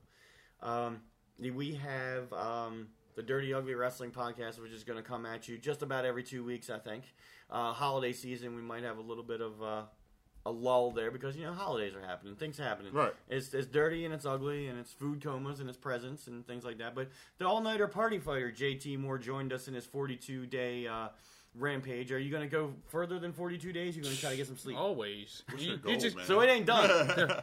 to keep going. the J the J train does not stop. No, don't stop no- till I drop. See, we just got so many things that we're just creating Yeah. for JT here. Um, I'll, I'll cut you all in on the profits. I can't. I can't leave Thanks. y'all hanging. we got to do that. Yeah, and we like we like JT more. We do. The all nighter. I like JT more. Yeah, I would hope that you do. You believe in JT more. Um, and this has been a great podcast. Now, this is something that I, I hesitated to bring up before. I wanted to do it at the end. If you've gotten all the way through this podcast, we appreciate it. So, last time on the podcast, we had the show Mr. Jones, right? Member of Supremacy. Yeah, I know you're not a fan. All right, so the Dirty Ugly Wrestling podcast went so far today with the All Nighter Party Fighter that we actually filled up the entire data card that we were using. Big Ugly stopped me right at the end of the last segment or the beginning of the next one. Big Ugly, what did we do? Uh, we talk too much. I'll tell you. I'll tell you what happened. What happened, JT? You guys wanted more, and you got more. That's what. Look at this man! Look at this man! You wanted more, you got more. I love it. That's fantastic. Well, this is a little addendum. Is that the right word? Sure. A little, a little postscript. Sounds smart. We'll Google. We'll To the- it later. Okay, uh, to the podcast with JT Moore, the all nighter party fighter, and uh, Dirty Ugly Wrestling. So, this is something I wanted to bring up, and perhaps that's why our, our, our recorder stopped because maybe they didn't want me to announce this, or maybe they didn't want me to bring this up. But this is why. Okay, so in a couple weeks, in December, at some point in time, uh, before the end of the year, we are going to have a guest on the Dirty Ugly Wrestling podcast. Big Ugly, this is news for you, and JT Moore, this is this is news for you too. I'm all ears. Um, somebody has been breaking down my door, almost literally, uh, contacting me, even though I have him blocked on social media, blocked on my phone, uh, finding ways to contact me through other sources, wanting to be on this podcast. Okay? It is somebody we've had on the podcast before. It is somebody who I'm not very happy with right now. And it's somebody who I'm hoping supremacy implodes. We talked about this earlier, JT. We hope supremacy implodes, and this is part of the reason why I'm hoping we can do this. We want to bring on the Prince of Pop Style, J, uh, TJ Sykes, the former EWA heavyweight champion. One of, he wants to be on this podcast. He has been begging, demanding to be on this podcast. So, what do you think we should do? He wants to spill his uh, supremacy propaganda. Is that what this is? I, I don't think it's. I think it's because you, you saw what happened uh, when he lost his championship to pound sign or hashtag Pat Anthony, as it were. Um, I, I think he's a little bit. Lo- I, I think he's lost. I think he's he's trying to find his way back. I don't think you can ever find your way back from kicking somebody like Racy Hawkins in the face. That Not to mention. deplorable. Uh, that was deplorable. Not to mention the voice of Maryland. the the voice of Maryland, the That's- mouth of Maryland, kicking me in the face as well. But I mean, I'm I can take it. I'll come back from that's fine. Racy Hawkins, that just that pissed me off too. But he wants to be on this podcast, and I, I don't know if it's talking about supremacy. I don't know if it's talking about whatever. But I have security lined up that can come to the mansion. He wants to come to the mansion. Last time we had him on a phone interview. Now he wants to come to the mansion and be on the podcast. I got security lined up. I know JT Moore will come around. oh, oh I'll be. you there. know. I'll be. There. I can't. I can't let you. You know, be defenseless against him. Yeah. I will say this though. I think this is just him being a desperate man trying to claw his way back to that championship by any means. So I mean, he don't knows- let him use you as a as a jumping post to that, Mikey D. That's that's true. And you know, you know, you never need help. The J train's right down the street. the. J train. All J you gotta train. do is like call. I'll, I'll bring I'll bring the whole party with me. we'll make it happen. We'll make a day out of it. That's what we can do. So, uh, what do you what do you think, Big Ugly? This is your podcast. You know, I mean, we it's do. our podcast. Yeah, but we do this together. Yeah. Um, I don't we want to the put you J in train. danger. The J train's got our back. If we got always. security here in the mansion, we know that uh, neither one of us is going to get super kicked. I say we let him on. I say we let him on, just so that we can see how supremacy is imploding. And, and that's one of the main reasons I'm thinking it's a good idea because uh, supremacy in EWA Pro Wrestling is this you know big super mega group, but because hashtag Pat Anthony has won the championship and TJ has lost the championship, I'm very curious because we haven't heard or seen a lot of TJ. Uh, recently, not as bad as he was earlier in the summer when Supremacy was kind of doing their thing. So I want to know where his head at. I want him to tell us, and maybe he'll tell the world here on Dirty Ugly Wrestling about EWA Pro Wrestling or about what he's, you know, does he have plans to get out of supremacy, to get the championship back, whatever it is. I, I want us to feel safe in this. So you agree with this? I am in full agreement. Let's do it. Far be it from me to tell you gentlemen how to run your podcast, but I believe you're making a mistake. Like I said, you guys have been nothing but gracious to me, so I'm always going to have your back. But I just don't trust this guy. I, I wouldn't trust him with a 10 foot pole.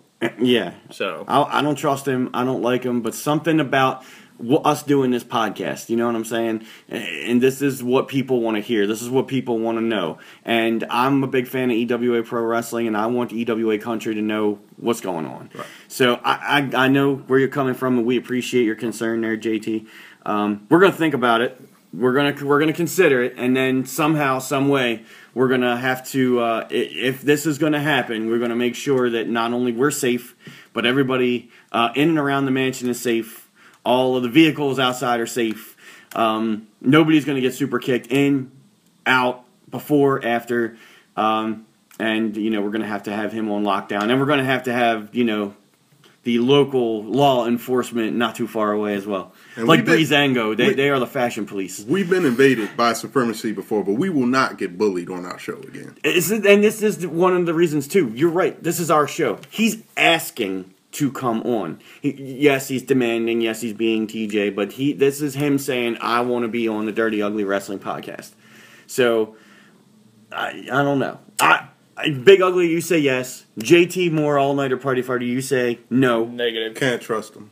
I say tune in next time to the Dirty Ugly. Make sure you're subscribed to this. Make sure you like this. Make sure you follow this. Press the like button. Is there a Please. like Smash button? it. Yeah, mash, Mash that Yeah. down. If your screen does not break from you mashing the like button, you're doing it wrong. And because you know whatever goes on with the Dirty Ugly Wrestling podcast next, it's going to be for EWA Pro Wrestling, for Rage in a Cage, for pro wrestling in general, and I, I think that we're going to have a very interesting podcast next time. Uh, you know, will it be the Prince of Pop style? TJ Sykes. Will it be? I don't know. There's a lot of other people as far as EWA Pro Wrestling goes that want to be on this podcast. But something something tells me that we need to hear what this man says. And uh, we- got the J train on standby. So Choo-choo. even if he might not agree with what we're doing, he'll be there for us. I can't. I can't let you all be endangered. So, you know, right. I'm just a phone call away. That's right. And what we're gonna have the phones, and we're gonna have everybody on, you know, high alert here just to make sure if it happens. So, Big Ugly, you want a final thought this one out? Final thoughts. Come on. Come on. I've got nothing. That's his line. That's his line. He's got nothing. Hey, we want to thank you all for listening to Dirty Ugly Wrestling Podcast with our special guest, the All Nighter Party Fighter JT Moore. It was a pleasure, gents. And uh, please share this when we put this up. Oh, Uh, absolutely. enjoy, you know, spread the good word of the Dirty Ugly Wrestling Spreading Podcast. it. Just like the cream cheese that we talked about at the beginning of this show. I knew it was going to come full Spreading it far, spreading it wide. Un- It just keeps growing, man. It just keeps spreading. Everything is just a that's what she said moment. Everything is. But uh, hey, enjoy pro wrestling and support independent pro wrestling. That's what we do. And thank you Spread the word Yeah. as soon as uh, us liking us, sending comments, sending emails, and listening over and over again on SoundCloud and iTunes. Right? Yes. We all we else anywhere out there? We're still Stitcher, Stitcher. and TuneIn Radio. Stitcher and TuneIn Radio. Those are definitely places you can listen to us too. So, without any further ado, this is the Dirty Ugly Wrestling Podcast, and on three, two, one, deuces. Peace out. Click that. I'm clicking it. Turn it off. I don't know how to turn this off. See, you might have to edit this at the end. Nah, don't edit it. Don't edit Don't this. edit. This this this is what This they is pay. how we this is end what the they show. pay for. This is when you earn them paychecks. These are the outtakes, so uh, we're out.